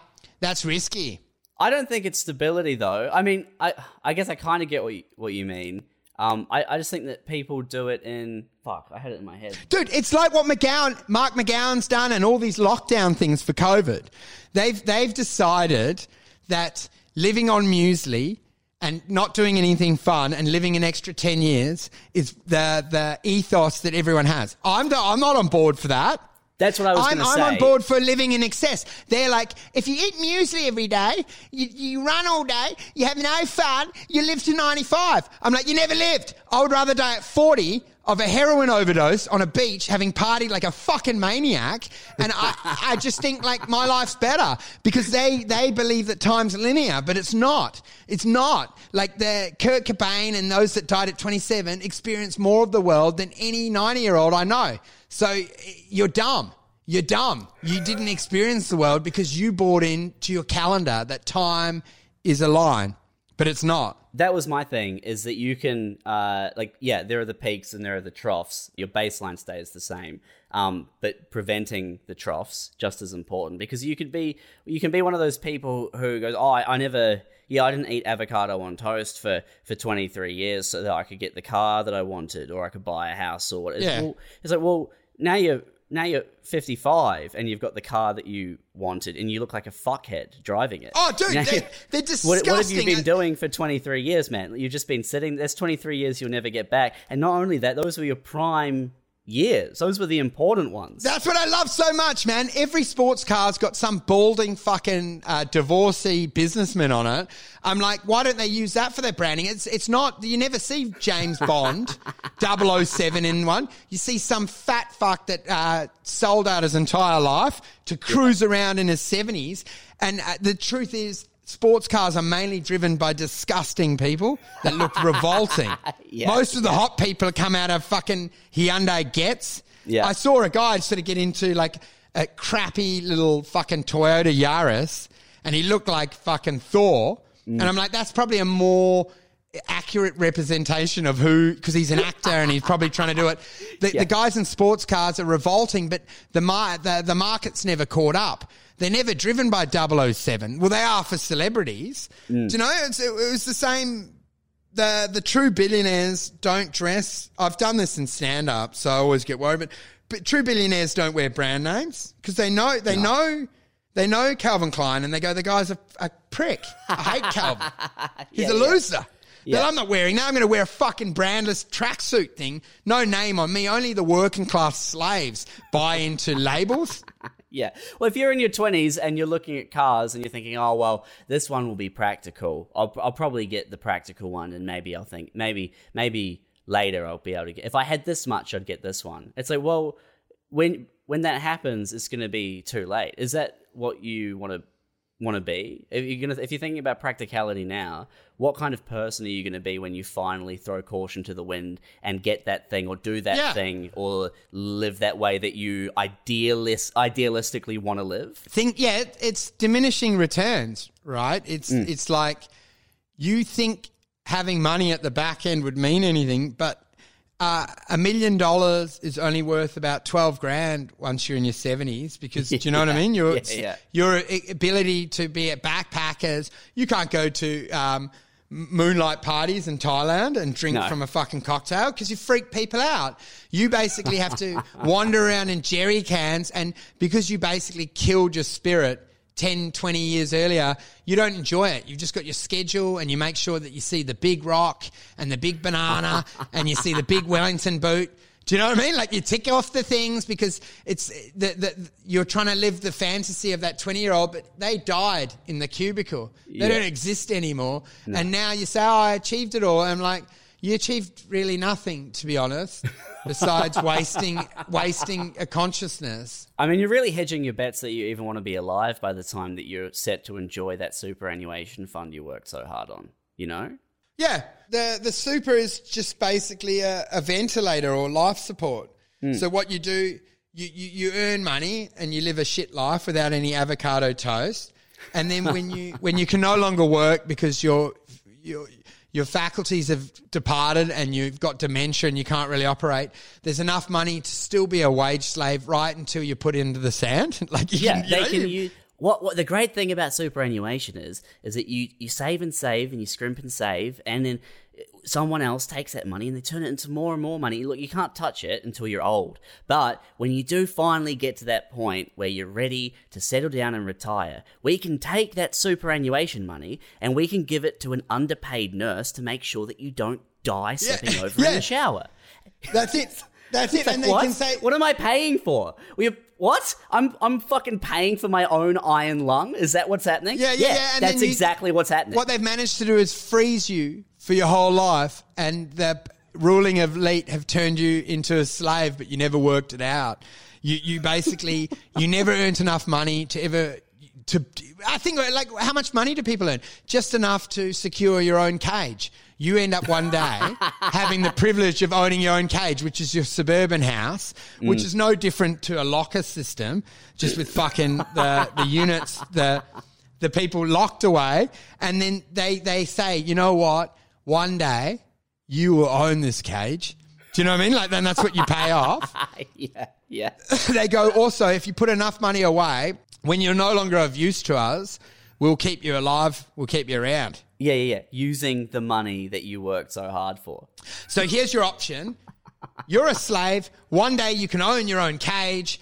And if you put the remainder of your money aside, we'll make sure you have tins of beans so that you can fucking see out your days demented, just staring out of that cage. Now, t- wait, tell me this, right? Because I don't want kids. and I think that's pretty that's baked in pretty hard for me. Mm. That's what they're that's what the whole thing and the whole system is playing off, though, right? Is that you need to be able to support and provide for someone else. Like you can't you can't just get to fifty five and go, I'm done and fucking keel over and die. Because what about those little shits that you that you Yeah, brought yeah, into yeah. the world? You got you can't leave. What are you leaving for them? Well, that's the thing. They put you in that family unit, and then you're like a provider. So that's basically signing over your soul because you're like, at the moment you've got them, you have to now remain a slave or they'll die because the capitalist system will churn them out. You know, you have to provide and make money and try make them safe because it's such a toxic, dangerous place. Like, so you have to, now you're committed to your job. And what you actually have to do is have the sad moment of training them to be a slave or risk, you know what I mean? Like you get to watch them, their dream die and their spirit disappear. and then you make sure that you pass on the DNA and the, the mind map, which is, mate, the best thing I ever did was have kids. Because you know what I mean? Like I've reflected back in my life and that was the highlight because they were very early on my dreams dissipated, but then you know what? There was a scratch and win. Three scratch and wins that might have fucking come good, but they didn't. But they those scratch and wins will make more scratch and wins. And you know, just as there's a long shot, and this is why they love fame so much, you can go you go on the voice, oh my heart, and then you can sing at Westfield forever, and maybe someone can escape. Hi, Roy Forgetty here, CEO of Ready Forgetty Aged Care Facility. We provide round the clock care to thousands of residents who suffer from Alzheimer's and dementia. People often ask me, Roy Forgetty, why are the residents at the Ready Forgetty Aged Care Facility so happy? The secret is our 400 square kilometer brain damage indulgence dome. Sectioned off into 14 themed zones, Graham Graham and Pop will have round the clock access to War World, War World 2, World War II World, Vietnam, P&O Cruise, line at the post office, not sure about all these Asians, and bus stop. We also have Australia's largest car park, so Grandad can look for his 84 Commodore for hours. No expenses spared to recreate classic memories like Night at the Opera in our 1,000 seat on site theatre, left the oven on, went to bed, and All my mates died in the trench and I can't feel my legs. stuff your crusties in at Ready Forgetty Aged Care Facility for an unforgettable end of life experience. I'm sure there's a hard question to answer. Are your kids the best thing that happened to you? No, man, they are because um, they, they they are good because it's um, my life's almost trashed, so uh, they're doing exactly what we say. Yeah. Like, there's a chance that I can steer them away from working and create um, s- create a warlord. I just feel like there needs to be another category um, to explain because everyone goes to that. Oh, yeah, best thing that ever happened to me was was my kids. Sure, but what? But was it really? And is what you mean actually that you you love them so much that you wouldn't trade anything for them? I don't know if that's the same as being the best thing that ever happened. Yeah, and think think of the philosophy here, right? What you what your kids do is mirror what you did. Mm. So what happens is you have kids and you give up on your dreams, yeah, and then they've just got this neutered dog that's doing fuck all besides providing. and what you do is establish that precedent to them. So you basically guarantee that they'll mirror what you're doing. If you were selfish and you pursued your dreams and continued to do it, then they would be like, you know what? Dad always fucking the roll of the dice. Dad went all in and shares. I'm going to fucking do it and one day it'll come good. But if you basically have kids and then put your park your dreams, you set a horrible precedent because what you do is you train them to be a slave. You hmm. treat them. Dad can't be there because he's working hard. Dad's part of the system. Dad's this, and their subconscious basically mind maps them. So the moment they have kids, they became that the same neutered dog. Yeah, they never yeah. know to break the mold. They never risk it because it was good enough for dad. It's good enough for me, and you basically always stay in your cage forever, for, Yeah. for eternity, with every generation. It seems uh, hard to maintain a sort of nihilistic uh, uh, and free approach to existence and life while having the kids there and being a good parent. You know what I mean? Yeah, yeah, yeah. But the thing is, it's your definition of your good parent. Like the the idea that that there's some Charlie and the Chocolate Factory um, utopia for kids. I don't understand why from one to eighteen you create a world that doesn't exist. You create innocence. You create mm-hmm. the idea that it's perfect and it's all provided it's for. It's magical and it'll all come out right and it's fair. Everything's fair and you get what you put in. Listen to your teacher. No one won the race, and that's not what the world is. But you hide it for them so that you ill-equip them, so they're emotionally fragile pieces of garbage. Do you know, with no emotional intelligence, and then they spend the rest of their life on antidepressants because. Uh, at 18, they're suddenly at Leavers, a bit drunk, wondering why they're sleeping with 19 bikies because they thought, hey, this isn't the Disney Channel anymore, is it? Holy fuck, I'm in the back of the ute. What the fuck? This place is scary. And then they go, whoa, the, the wild 20s where you basically grow up because there's some sort of padded, padded childhood environment versus the do you know what I mean? What is good being a good parent? Surely preparing that you don't have childhood. You you you you build an adult early. Yeah. You build Yeah, a fucking adult from the beginning. And you know what? Then they don't have the jarring reality that Santa's bullshit and Easter Bunny's bullshit and that Super's bullshit and bosses are bullshit. And the reason dad drinks a lot is because he's getting screwed at his job and it's a thankless task and he's he hates his life. He might as well be aware of that so that he he's equipped. So at 18, he makes sure he he, he takes whatever's not nailed down to free himself and is not a patsy. Do you find it hard to uh, to take the long walk to freedom with the kids there? Like, do they keep you grounded, or uh, I guess it stop you in any way, or hold you back in any way from being able to commit to that long walk for freedom? And that Yeah, man, of course. Of course, they block everything. Do you know what I mean? Like, I, I got forced to Perth because of it. I live Mm. here for them. I chose them first, and everyone says it's the right thing to do. And Oh I, no, no, that, no, that stuff. I the the real physical, tangible stuff. I totally get. I mean, more the the mental, the uh, yeah, the perspective, the outlook, that sort Yeah, of yeah, yeah, yeah, internal yeah, yeah. philosophy. Do you know why it helps you so much? It's all the experiences because you finally reach the age where you realize your parents were guessing that no one mm. understands life, but they spoke with such assurance that you trusted it. And then as you get to this age, you realize it's bullshit and that it would be better to be honest with them and say i'm unsure man. Like you've got your truth and you got your reason to be here. Try just pursue it and and just make sure you have fun man because that's that's the only regret you ever have is not having fun and taking it too seriously.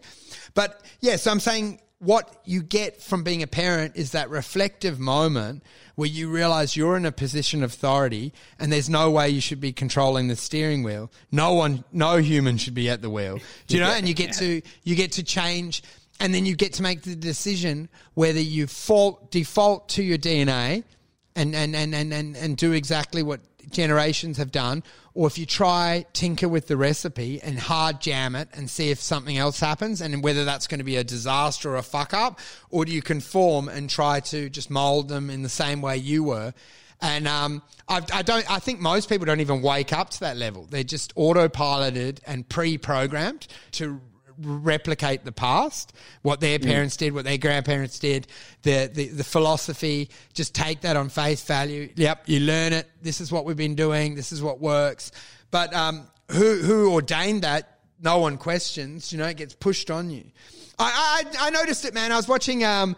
Uh, Bear Grylls, and I saw like you know the way they treat the gay community, and like twenty years ago they would have been vicious, and he said he was this, and then it was like, oh, good on you, mate, you do so well. It's such a bogan, and I've realised that even in our lifetime, that whole idea, that idea has changed, and it's just that social pressure, but so much of it is the sheep.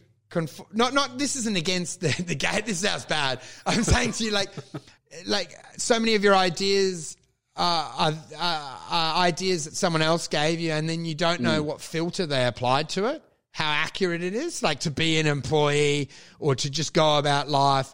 And and it's the quote you said, uh, to be a good parent. Well, what the fuck's what's that, man? To Yeah. insulate them?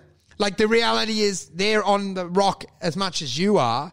They need to learn the only way they do, which is failing. So you, you basically let them run wild and you Mm. just give guidance.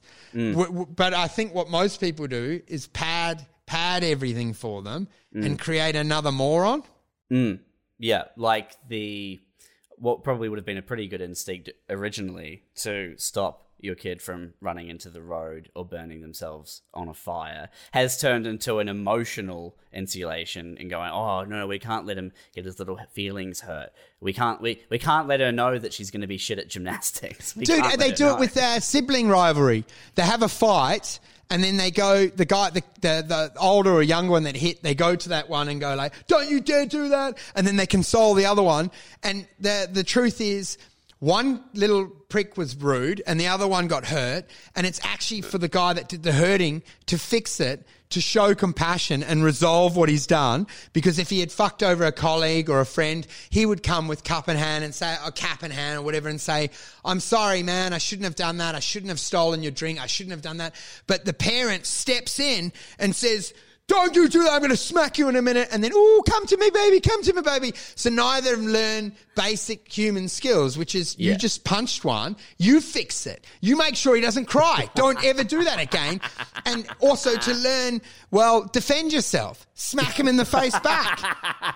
You step in and create an artificial thing, and then they don't learn anything. And you're like, oh, I'm in. Uh, they're always fighting. Yeah, because they found a way to get attention.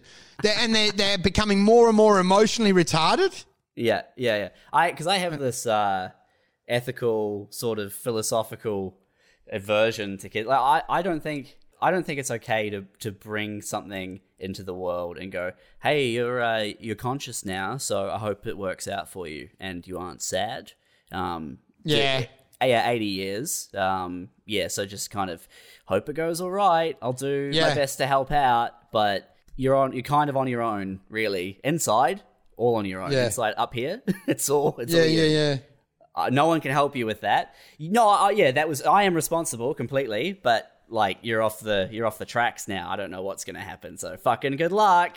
But if you have the Buddha mindset, it doesn't matter what happens because all you're trying to do is become a better Buddha. So you're meant to become more and more long walk of freedom, which is like actually none of the experiences, good, bad, or medium, matter. It's just how you um, react to them and respond. And the more and more that you become impervious to these, the closer and closer you get to flatlining.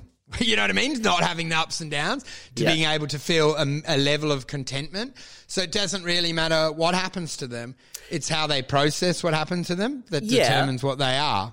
But who am I to give something consciousness and set it free? It seems so. Yeah, yeah, no one is. No one is. Especially if your life hasn't worked out well and you've been tortured soul like myself. I probably shouldn't have had them because I don't like it here. I don't like people. I don't like what people are. Well, that's interesting. Did you want kids? Well, man, you know what? I, I think it was another one of bowing to society's demands. They they really threatened me and said that it would be your biggest regret and you'd feel really lonely and it's a sad thing to not have them. It's the best thing you would do. And um, I I think in many ways, yeah, it's it's it's good, but then also they've they've got my disposition, and this place is not very accommodating to people like me. You're an outlier. You, I don't have a great time here. I'm constantly clashing with people down at the cafe and telling her to mind her own business, and people are like, "Just conform, just conform," and I can't. So I basically spend my life in purgatory. Like a fucking alien, a stranger in a strange land, just floating around getting kicked every time I don't listen to what they say. Yeah. So it's, I mean, and, and I've sentenced him to do that because he'll have the same temperament. So it's like, it's not actually a nice place to be unless you're just a slave. And you see that in your kids. Like, you're one who came back and said, Oh, it doesn't matter how I do in the race, you don't win anything. like, there's no Yeah, yeah, tangible yeah. reward at the end. Yeah, he's already worked it out, right? But is it really, there's really no fun because we're a, uh, a, a social animal. So if you don't actually part of the community and you're not wearing the Fremantle Dockers scarf and the Westco gives, you don't really have a good time when you go, I don't like football. Well, good luck because all the monkeys in the cage love bananas and you want oranges. So like, it's a very progressive idea, but you're not going to have a, you're not going to have a fun time down here. Unless you become the famous and everyone converts to mandarins, You're going to have to work a lot harder to build your own circle, you know, a cage within a cage almost. You have to either find like minds or you actually have to be so out there that eventually the monkeys hand in the bananas to get oranges and go, I love the oranges, you know, and you change their mind. and then you make an impact on pe- the world. But the reality is what would happen to most people is you would eat your orange by yourself and ev- eventually be mauled by the group and ripped to shreds Screaming orange eater, orange eater as they do. in the cage as, as they rip meat off you and then laugh as they piss on your, your dead body, which Yeah. is probably what, what actually happens to most uh, people that don't fit the mold. Yeah, yeah, yeah. As the, they're in school, they're at lunch, they've got their orange, and some kid comes over and grabs the orange and hefts it into a bin. Because that's all bull- bullying is, right? Bullying is pushing you into servitude, pushing you down. It's compliance. It's forced compliance. It's basically you, everyone goes, ah, ah, ah," even the bullies, ah, the hall monitors. But even their behavioralizing is compliance because they're demanding that if someone's different to them, that they have to be the same or they don't feel comfortable. So they're actually the, they're as bad. They're just a hall monitor. Shh, be me. We're wild. We're doing this. You're like, you can't do just whatever you want. Even the sort of anti-bullying strategies that they implement in schools and the things that they tell you to do uh, is, is is part of the encouraged compliance because it's oh well if you're being bullied or if someone's starting an altercation or if you're in some uh, situation like this, we'll, we'll walk away, remove yourself, and you're like oh so I'm I outcast I ostracize myself for what? In order to fit in Oh, better yeah. later? Or because I'm not fitting in? I I'm I'm create more of a bubble between Well, myself and these other like people. yeah yeah yeah yeah yeah. So you you say this is what they say stop i don't like that. Well they're trying to make you uh, socially condition you to be the same. So your only bet is to become worse than them lighting fires and naughtier or uh, you're just they're going to come at you forever until you're the same as them or they can understand a way of understanding you. And they won't do that during puberty. So your best bet is to become a physical threat and basically try th- throw a glass into one of their face or actually you know what i mean smash one in the back of the head with a brick from a tree and go that guy's fucking scary they go, he actually threw a brick into my fucking face and smashed eight teeth out. And he's like, and then when they talk to you, just foam at the mouth and go like, fuck, nah, he's actually psycho. He's mentally insane. Yeah, well, because removing yourself from the situation uh, doesn't do anything except ostracize you further. So you need to come back and beat them into Yeah. submitting to your will. You need to become the master of your own reality, and whether that's with your fists, words, or a weapon. But you've already think- lost, right? You've lost because they've approached you, and the reason they've approached you is because you're a weak member of the herd. So hmm. there's no way you can elevate yourself back from that. As soon you as you got turn, that, des- you can turn the tables though because that does that isn't often it's a trope but it happens is that uh, the the bully grabs your orange and throws it into the bin and you stand up and you smack the bully in the face and suddenly the bully isn't so big anymore you know It depends how big his pack is because it happened in our high school.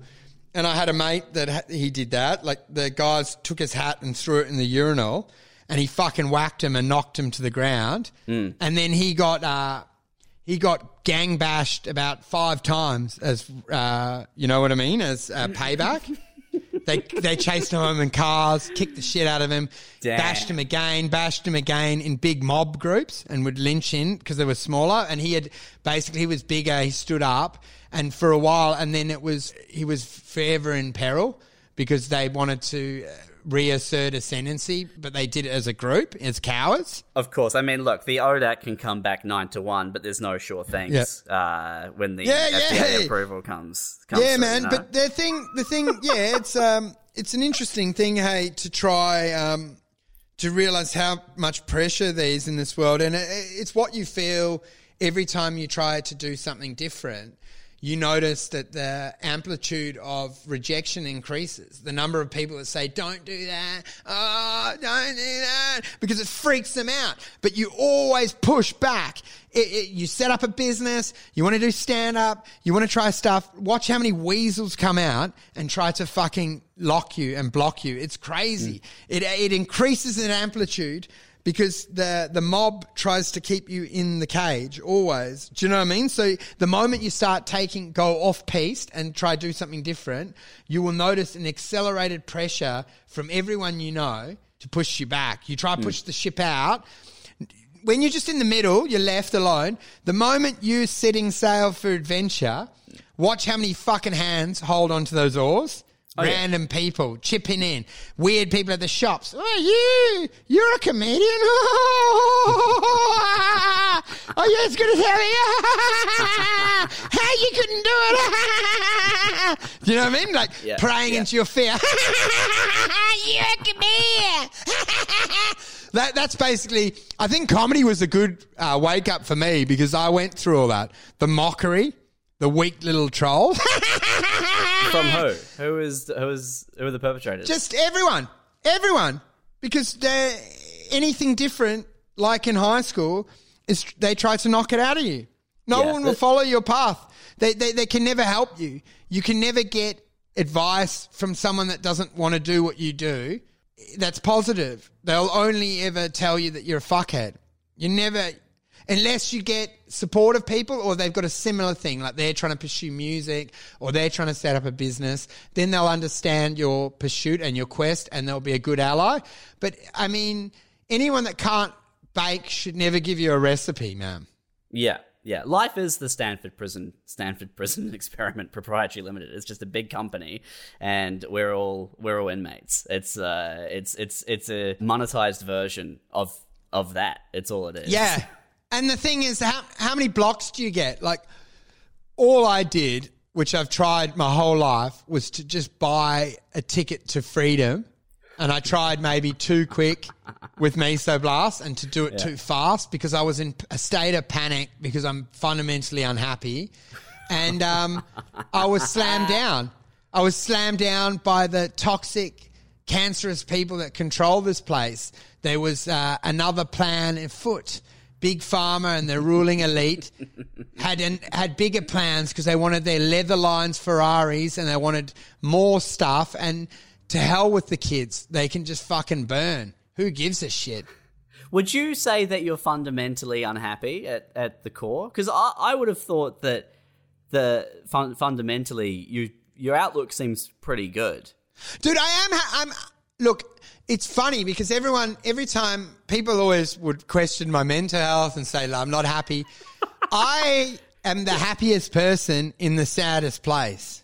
Do you, you know what I mean? As in, like my my sadness comes from disappointment at how shit this place is. It's like going to a movie that's been hyped to me, and it's like American Pie Nine. You're gonna love it.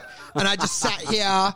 I've sat here since the moment I was born, disappointed, wondering why it's so shit. That when you had any uh, uh, infinite numbers of possibilities of what we could create here, that we created the money system and we created subservience and we created a ruling elite and we created that 99% of the population are like Egyptian slaves that have to build a pyramid for some man's ego. And we could have just run wild and had it like Lord of the Flies. Yeah. Right now, I could be like raiding a cave and fucking stabbing people and living like wild and surviving Yeah. and fighting a fucking werewolf and yeah, I got ripped and I'm I'm destroyed. But instead, we just tap away. And you know what gave it away to me the best was when computers came to work. And everyone heralded it in. It's going to make our life better, and it just increased our workload. Like there was Yes. increased efficiency, changed nothing. Even now, like I was thinking about it. Um, thinking of houses as a, a yardstick for happiness. And when I was in Sydney, I'm working as a broker. I've got money, and I live in an apartment at that point. And um, on that street was where Tilly Devine lived, right? All the prostitutes and the the gangsters, and Yeah. they had terraced houses. So uh, when they were around, sucking dick got you a better fucking life. a better house than I had. I'm now, we've moved with all this technology. Oh, it's all improved. I'm like, I now live, if Tilly Devine had lived on that street at the same time, she would think, fuck. I wonder what sort of filthy dicks this guy sucks because his life sucks. He's in a fucking box. 114B. I got a fucking backyard, dude. I'm sucking some clean dicks. He must be on the filthy sailors straight off the boat. Like, that's the worst. Do you know what I mean? Like, and the same with the, th- if you think about it. So we've got both partners working now.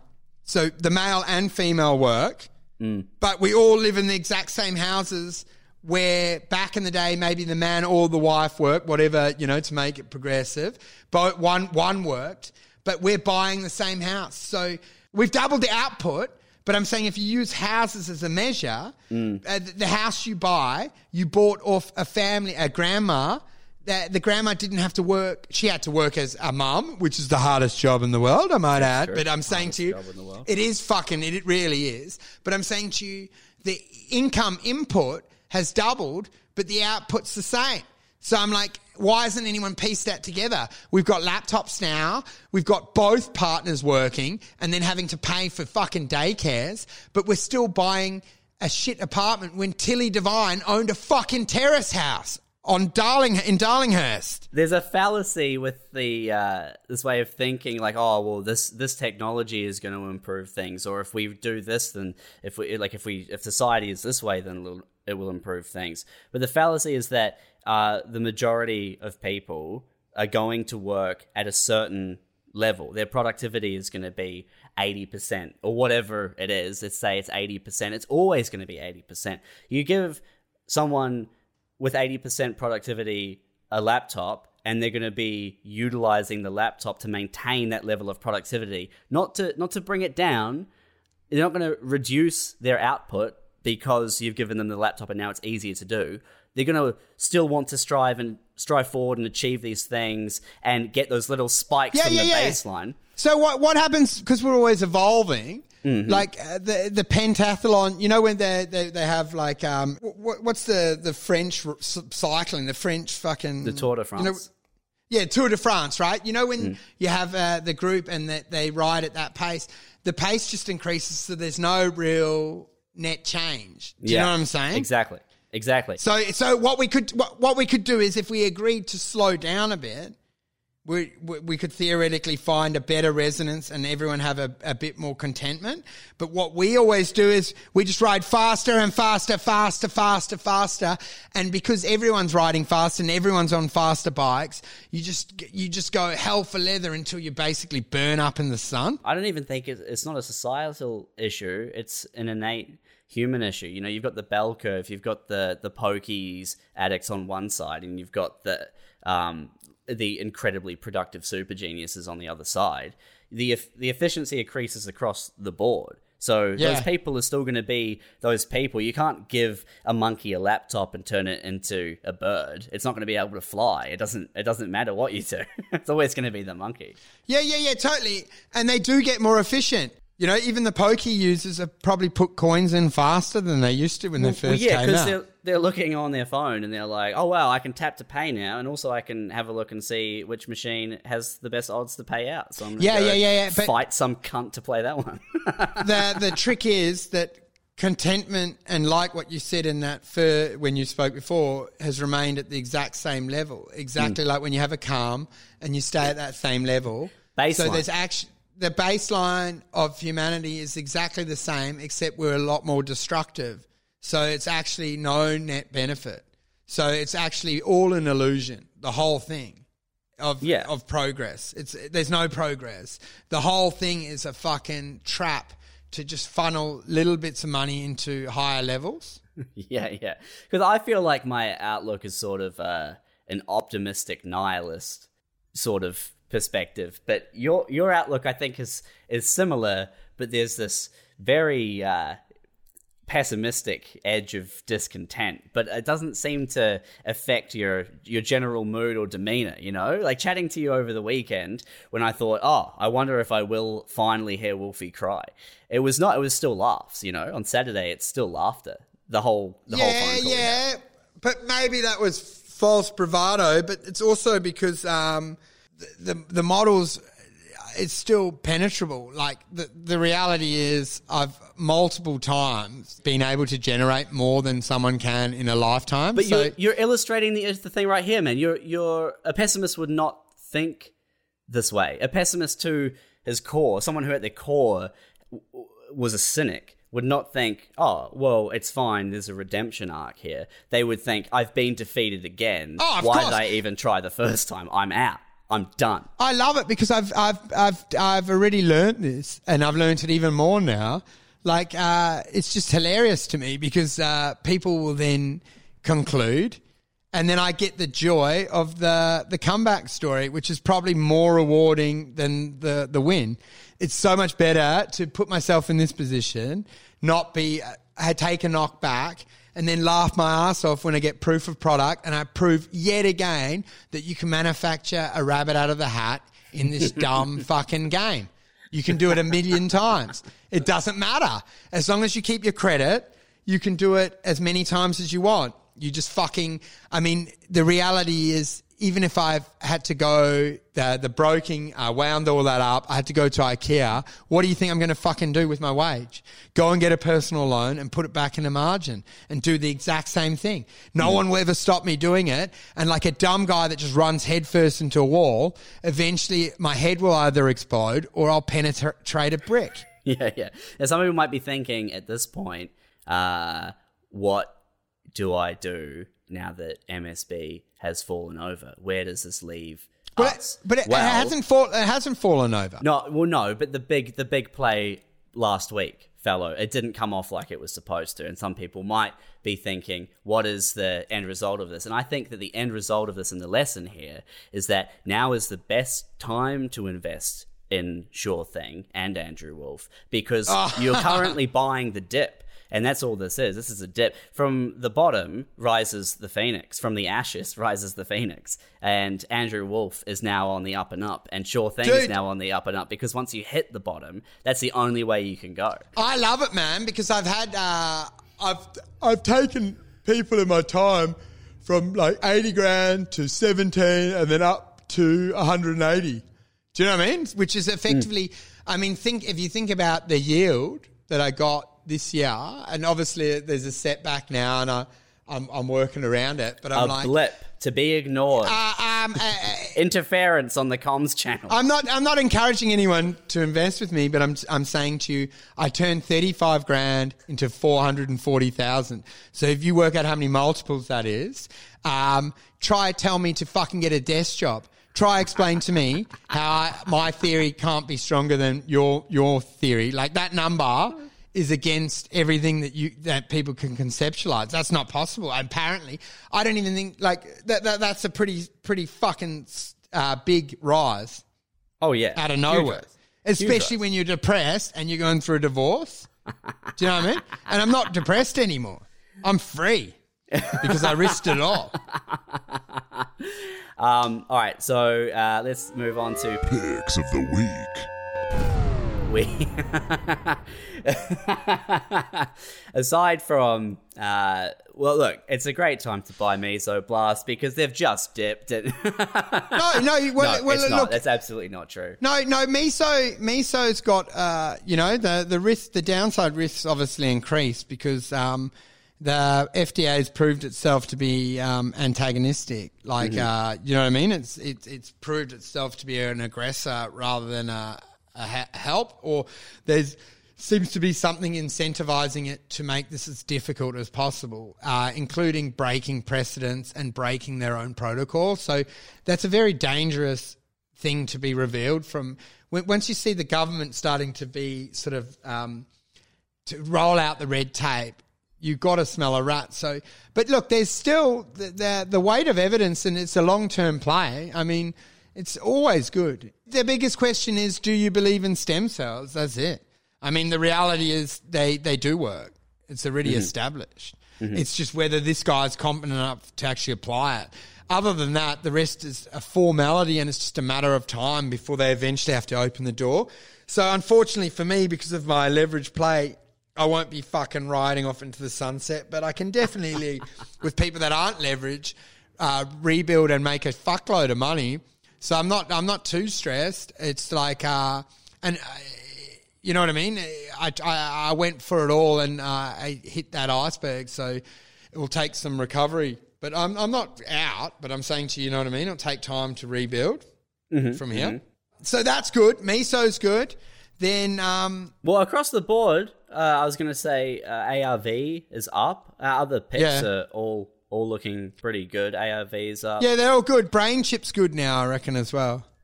BrainChip is good. Now I thought we didn't like BrainChip. No, that, that, that, that, that was when it was at 90 cents. Oh, Fucking, is it down? It's 33 cents now. oh, it's tanked, huh? Yeah, it's totally tanked. So there's look. Why it's, is it it's- tanked? it's- well, because it overran. It, it overran its potential. The potential remains, but uh, it, the the one thing you know with stocks, if they can capture the imagination once, they they'll do it again or can do it again. So the the truth is, it's shown a, a massive appetite to run. So um, news or something like that, you know, can trigger this. I mean, a sixty-six percent drop off is pretty significant. So if it uh, has the potential to run again, that's good. No, no. Well, look, it, and it could go down as well. That's what we need to say. The interesting one was Nova that um, it came out with its updated JORC, and it didn't really set the market alight. Like 3.3 million ounce. Um, people were uh, hoping for five. It's going to take more time, and uh, there's peril there because traders that wanted to get rich quickly do you know what I mean? We'll uh, will move on to greener pastures. So there'll be selling pressure, and also the bigger players looking to position might exploit that to try get some cheap stocks. So do you know what I mean? Like Nova's probably uh, risk off, and then you got WGO, which is good. Still doing nothing. WGO. I mean, it's just sitting yeah, around. I don't know, man. It's a waiting game, dude. It is a waiting if, game. If I had been more patient, I wouldn't be in this position with Miso. Miso. You know, I didn't need Yeah. to be in on that that that news. I could have just uh, hedged and and moved forward. So it was it was just a need to try fucking get ahead too quickly. So Mm-hmm. it's a dumb it's a dumb thing in hindsight, but um, hindsight's twenty twenty, man. And 2020 has been a shit year. I love the people that did the joke, 2020. And they were like, oh, it's, that's a vision reference. I'm like, oh, well, I'll close with that. I'll close with that. I'm like, fuck. Any joke that a secretary at work's getting is like that she says it as well as a, as a tweet. It's probably not something you do in stand up, but I see comics doing it. yeah, yeah. Um, uh, the I guess the thing is they still have that uh, GSA with no figure attached to it, which is but they're drilling now, man, and the the the fear of the Well, I fear thought that of, was supposed to be the end of September, and now we're into October, and there's still Well, nothing. everything drags out, dude. Like the heart and back for Miso was meant to be mid this year. Where Oh, are we now? yeah. I know. I can still be angry about it, right? Can't we still be angry about them dragging it out? Do you know every e- everything's a lie? Do you know what? The, you know the one that I found an interesting stock that's insanity is Hmm. um, IPB, IPB Petroleum. I've got that on the list here. a total it's a total you a sink fund right you go in there they're waiting to try raise 25 million they they're looking to do that and then they can start drilling and they they gave out early sort of estimates of the reserve and it was pretty special like quite could be a good play but they got screwed because oil and gas got a bit um, pegged for a while so Yeah. um, but that is one that's you know like WGO that you're waiting for the GSA. IPB is waiting for someone to fund it, and they're in discussions. But it's the sort of one that nothing will happen. Nothing might happen for 18 months, mm. but when that funding hits, it will have a, a big impact on the stock. But it's sort of one that you might sit on the launch pad for, for a long time and it might never happen. But when it does happen, when it does happen, like buying at two cents is insane. It's at three cents at the moment, and you said you were hoping it would go back down below two, and that would be a great time to get in and hold on. With these speckies, you've got to be careful because they often um, they, they, they often create false little runs to lock you into cap raising.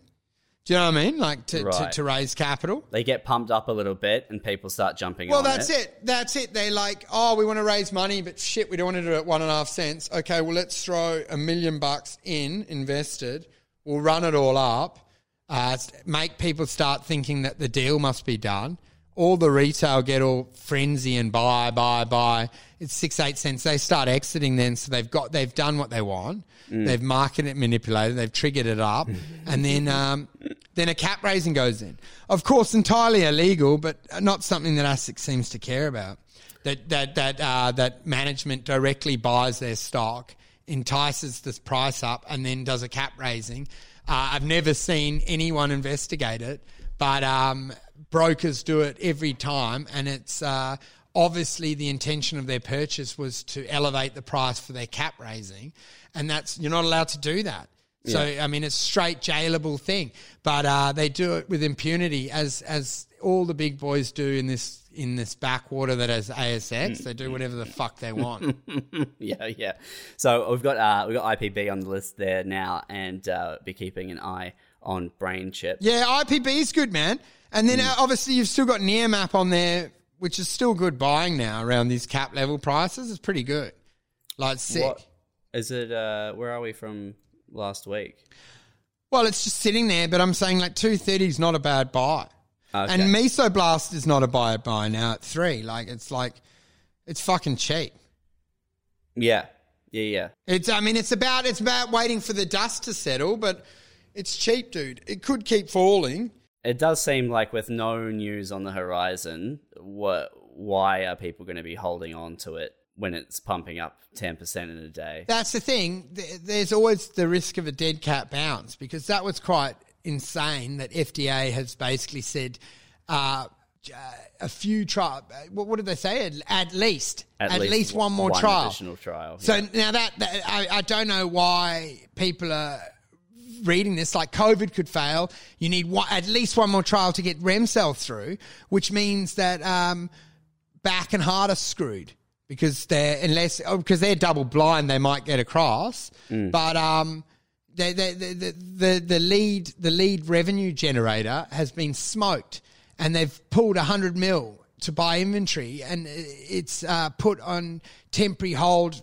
Well, while they're saying, well, we can do this new trial within five months, but I'd like to see that, dude. They they haven't managed to even do the COVID trial.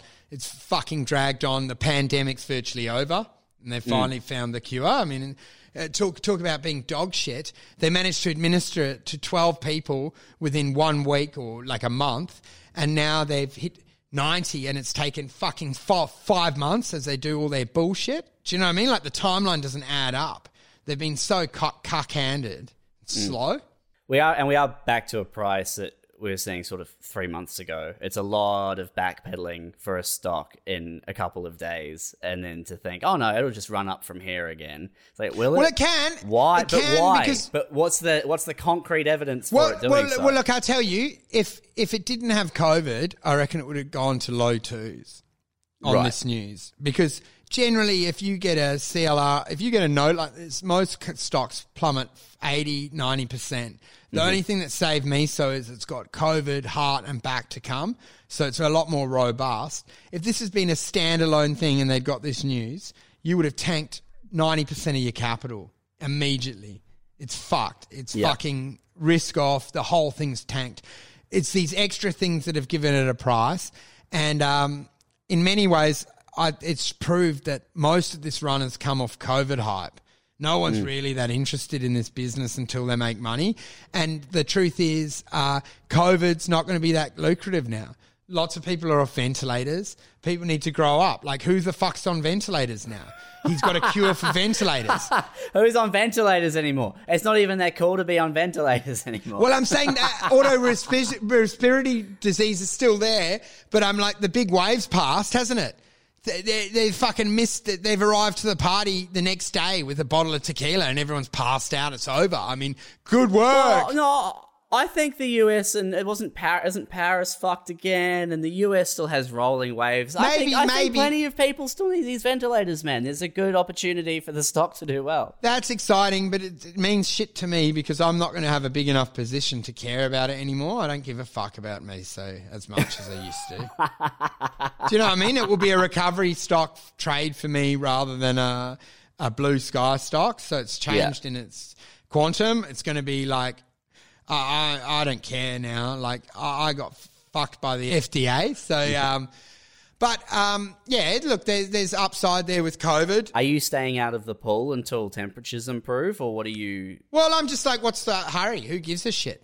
I'll buy it five once fucking all this shit. I'll just give it some time. I don't give a crap. Like, Yeah. The the reality is, Remcel's not going to come online theoretically for 18 months. Heart and back, they've got. How long did it take Remcel to try get approval with FDA? One year to be told to fuck off and start again. So I'm like, what are we like? All those three products, uh, unless the, the the thing is like Bell Potters and some of them said that Remcel might be a reverse label now that COVID gets approved and then Remcel becomes the tag on. Yeah. But uh, pr- pretty, pretty, pretty uh, rose-colored glasses there. It was pretty obvious that the FDA doesn't want anything to do with this. They don't give a shit about the dead kids. So I don't see them. I don't see them uh, uh, eroding big pharma's profit. I, I think with COVID fails, then you're two, three years away from revenue for this. And uh, one thing we've known, we've been two, three years away from revenue many times on Miso. And you, what price is it sitting at when that happens? One dollar. So I mean, the downside risk is fucking incredible now on this stock. Yeah. I mean, COVID. Oh, COVID's going to save us. COVID's not a, a guaranteed thing. It's a pile of shit, dude. We're dealing with the most risky people on ventilators that have one hour to live. We pump this in and hope we do it. I don't know why Silviu, let's treat the hardest fucking version, but the chances of failure are high because uh, we're actually, I know he has to do the ARDs that has to have triggered, but we've been dealing with the hardest of hard cases and um, the numbers might not be good enough to get it pushed through. And and the other thing we've realised is um, Trump got pumped up with the other uh, Resvar or whatever the other one is, and um, they've already shown that big pharma decides what happens in the US. So Yeah. good luck, um, uh, S- Silviu. Good luck when no one likes you. Um, someone buying into your bullshit. Like no one cares. You're fucking done, mate. In this town, you should have signed up with Tony Soprano. Yeah. No, yeah. he will make it. He will make it. But I'm like, he he's pretty. He should have just fucking. He should have just uh, agreed to pay the the money. It's just potentially a very long term play. Well, it's not long term. Like, obviously, they're massive catalysts in Nova Dec- December, but it's just frustrating for me because all they will do is move me towards salvaging my thing, and it's I'm pretty pissed off that this was allowed to pass. I feel like it's a massive fucking um, crime, man. It's just a fucking grave injustice to have followed it and to have ploughed so much money in and then Yeah. to be beaten by bureaucracy. It's just it just never changes, man. It's always the same. If the uh, price gets hammered down further, is there a, a, a number that you have in mind for an, as an entry point? Well, I want to get in the low twos because I want the. Uh, we've seen it. Like, oh, there's stability now, but the shorts hate this stock, and they. I know that they flicked it, but I'm like, you're, you're a brave motherfucker to buy when there's four, four, five, six weeks before we hear.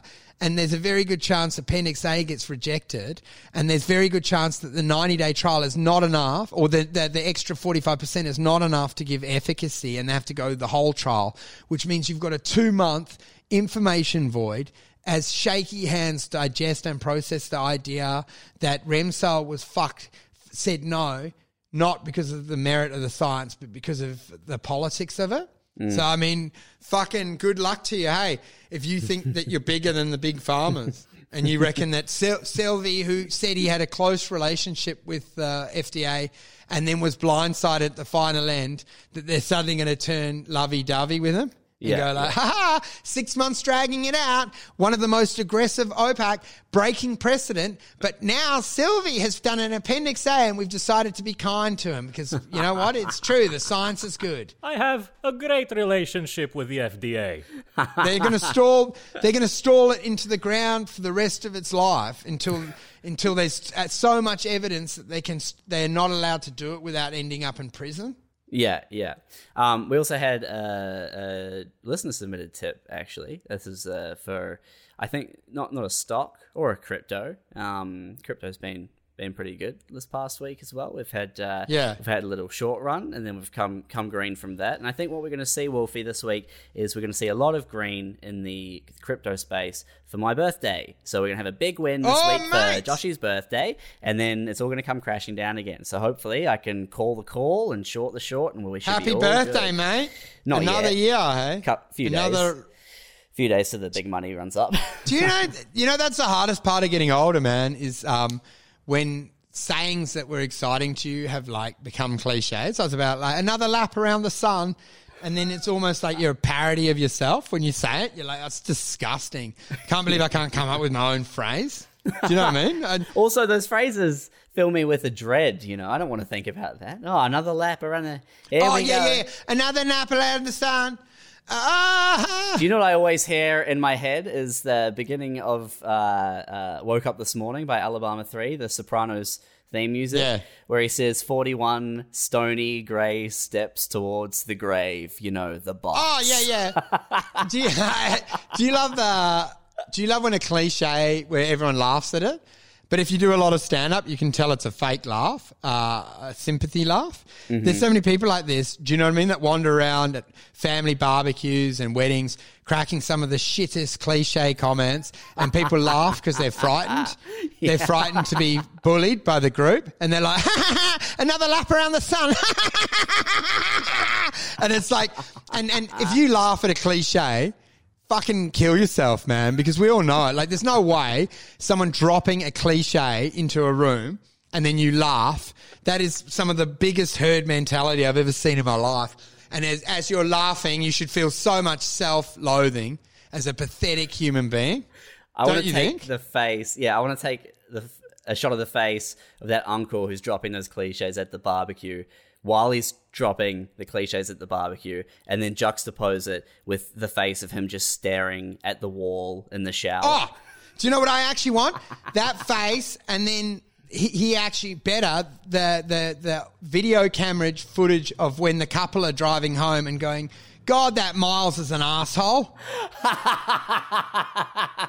he never shut up. God, he's an asshole. Fuck, I hate that guy. You take the demeanor of Miles and the affability, uh, I mean, grating affability of Miles, and then you compare it with the demeanor of his wife, who is just completely given up.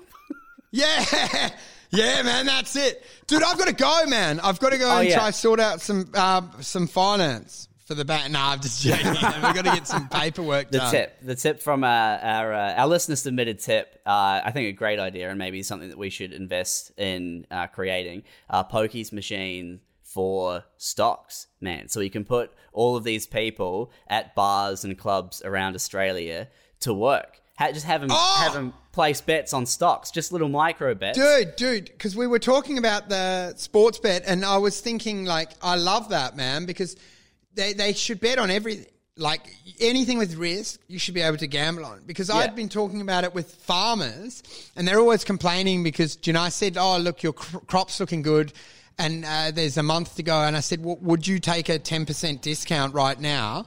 If if uh, if I guaranteed the price, you know what I mean? Like, would Yeah. you take? And he said, "Yep, definitely take it." Which means you could bet on everything. People could bet on a wheat farm, and it would allow the farmer to hedge. And the other thing I realized, which was so good about this idea of betting on stocks, is mm. the money. What what happens? So, and I wonder if they do this. They probably do it on horses.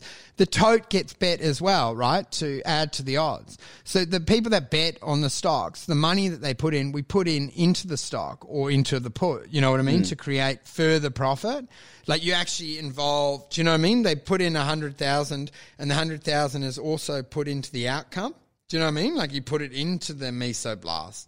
So that's sort of Do you know what I'm saying? Instead of instead of what? What would the alternative? Well, instead of wh- what normally happens, I would imagine is the tote like people bet for and against it, and then you work out the number that would uh, guarantee that you make money and that you can cover your tote. Oh, but I'm right, saying right, you've got right. the hundred grand, but you can actually put that hundred into the position. Well, I thought that was the plan.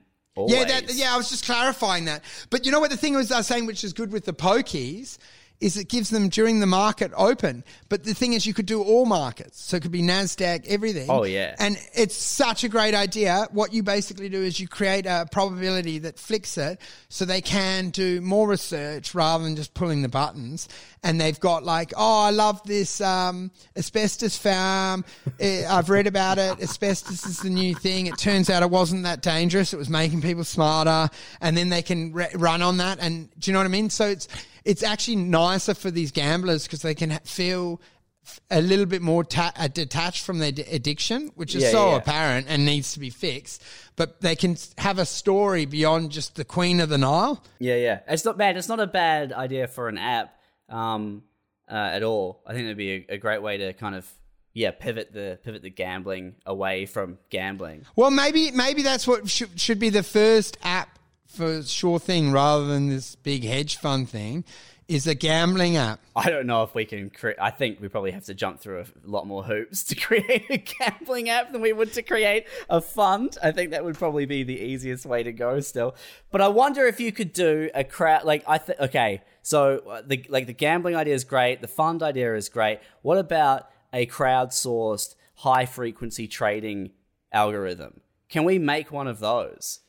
Well, you can, man, but I think they cost. You know, there's a very big influence to get it on the platform. You need a lot of money, and you need. You know what I mean? I think it's easier said than done. But I think, um, I think the best would be um, you create this uh, in, investment management scheme, you know, and then we we live tweet it, like do what uh, Barstool does with gambling, right? We we just fuck around, talk about it all, just do banter, and people can jump in and out you know, either with a gambling app or a managed investment scheme. And then, do you know what I mean? You give them live updates of what's going on. IPB is nothing. The only issue is, man, the, um, the, U- the ASX market's so boring. It's such a pile of shit.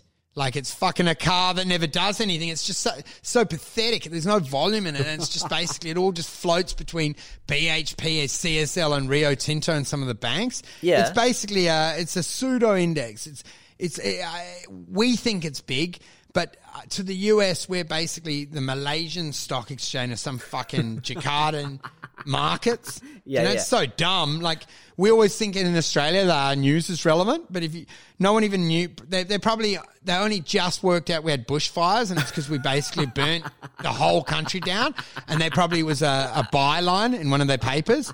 I think there's some fires there. We're not sure. We just see smoke. We don't care.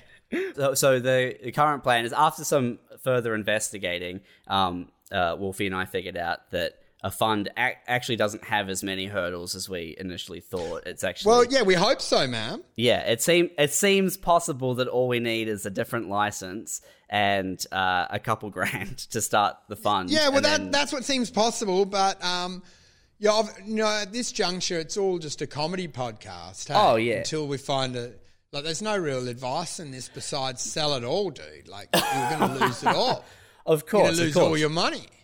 Do you know what I mean? That's the that, that, that that's the hedge against uh, crossing the line. I, I've said in no uncertain terms.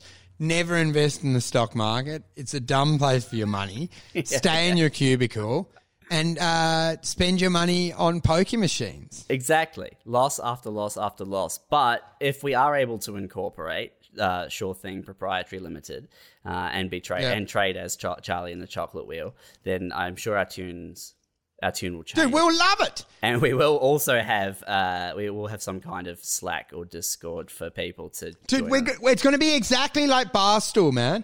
And then, you know, he does uh, pizza tasting and reviews it. We'll do kebab tasting, do you know, at the local kebabs. And I'll give it a 9 out of 10, uh, a, a score. Ooh, Our point of 7.1. difference will predominantly be the noun: gambling to stocks and pizza to kebab. We're, and that, those are the big flicks. We Yeah. do stocks. He does. He does. He does sports betting. They do pizza, we do kebabs, and uh, it Yeah. sounds it, it actually resonates with the, the level of sophistication of Australia compared to, to the US finance. So it, it makes sense. And when it's running, if we do have a fund, there's no reason that we can't be invested in the US as well. We can be on the Nasdaq. We- That's what. That's Yeah, we can be in everything, man. We, mate, we can be highly leveraged future calls. What we should really do is make it so that we do um, market movers and trade the first hour of open from like 9.30 to 10.30 at night, which will be too late over there, but you know, in, in eastern states. But I was saying it could be a late night pod from 10.30 to 11.30 at night, one hour of trading, and we go hog wild and try, you know, create wealth in a fast thing and, and then close it off for the night. We're only 22 hours away from this being a 24 7 podcast anyway, man. This is going to be a Oh, full mate. day in no time. People will be tuning in just to watch us sleep, brother. I just wish I hadn't um, ever mentioned Mesoblast.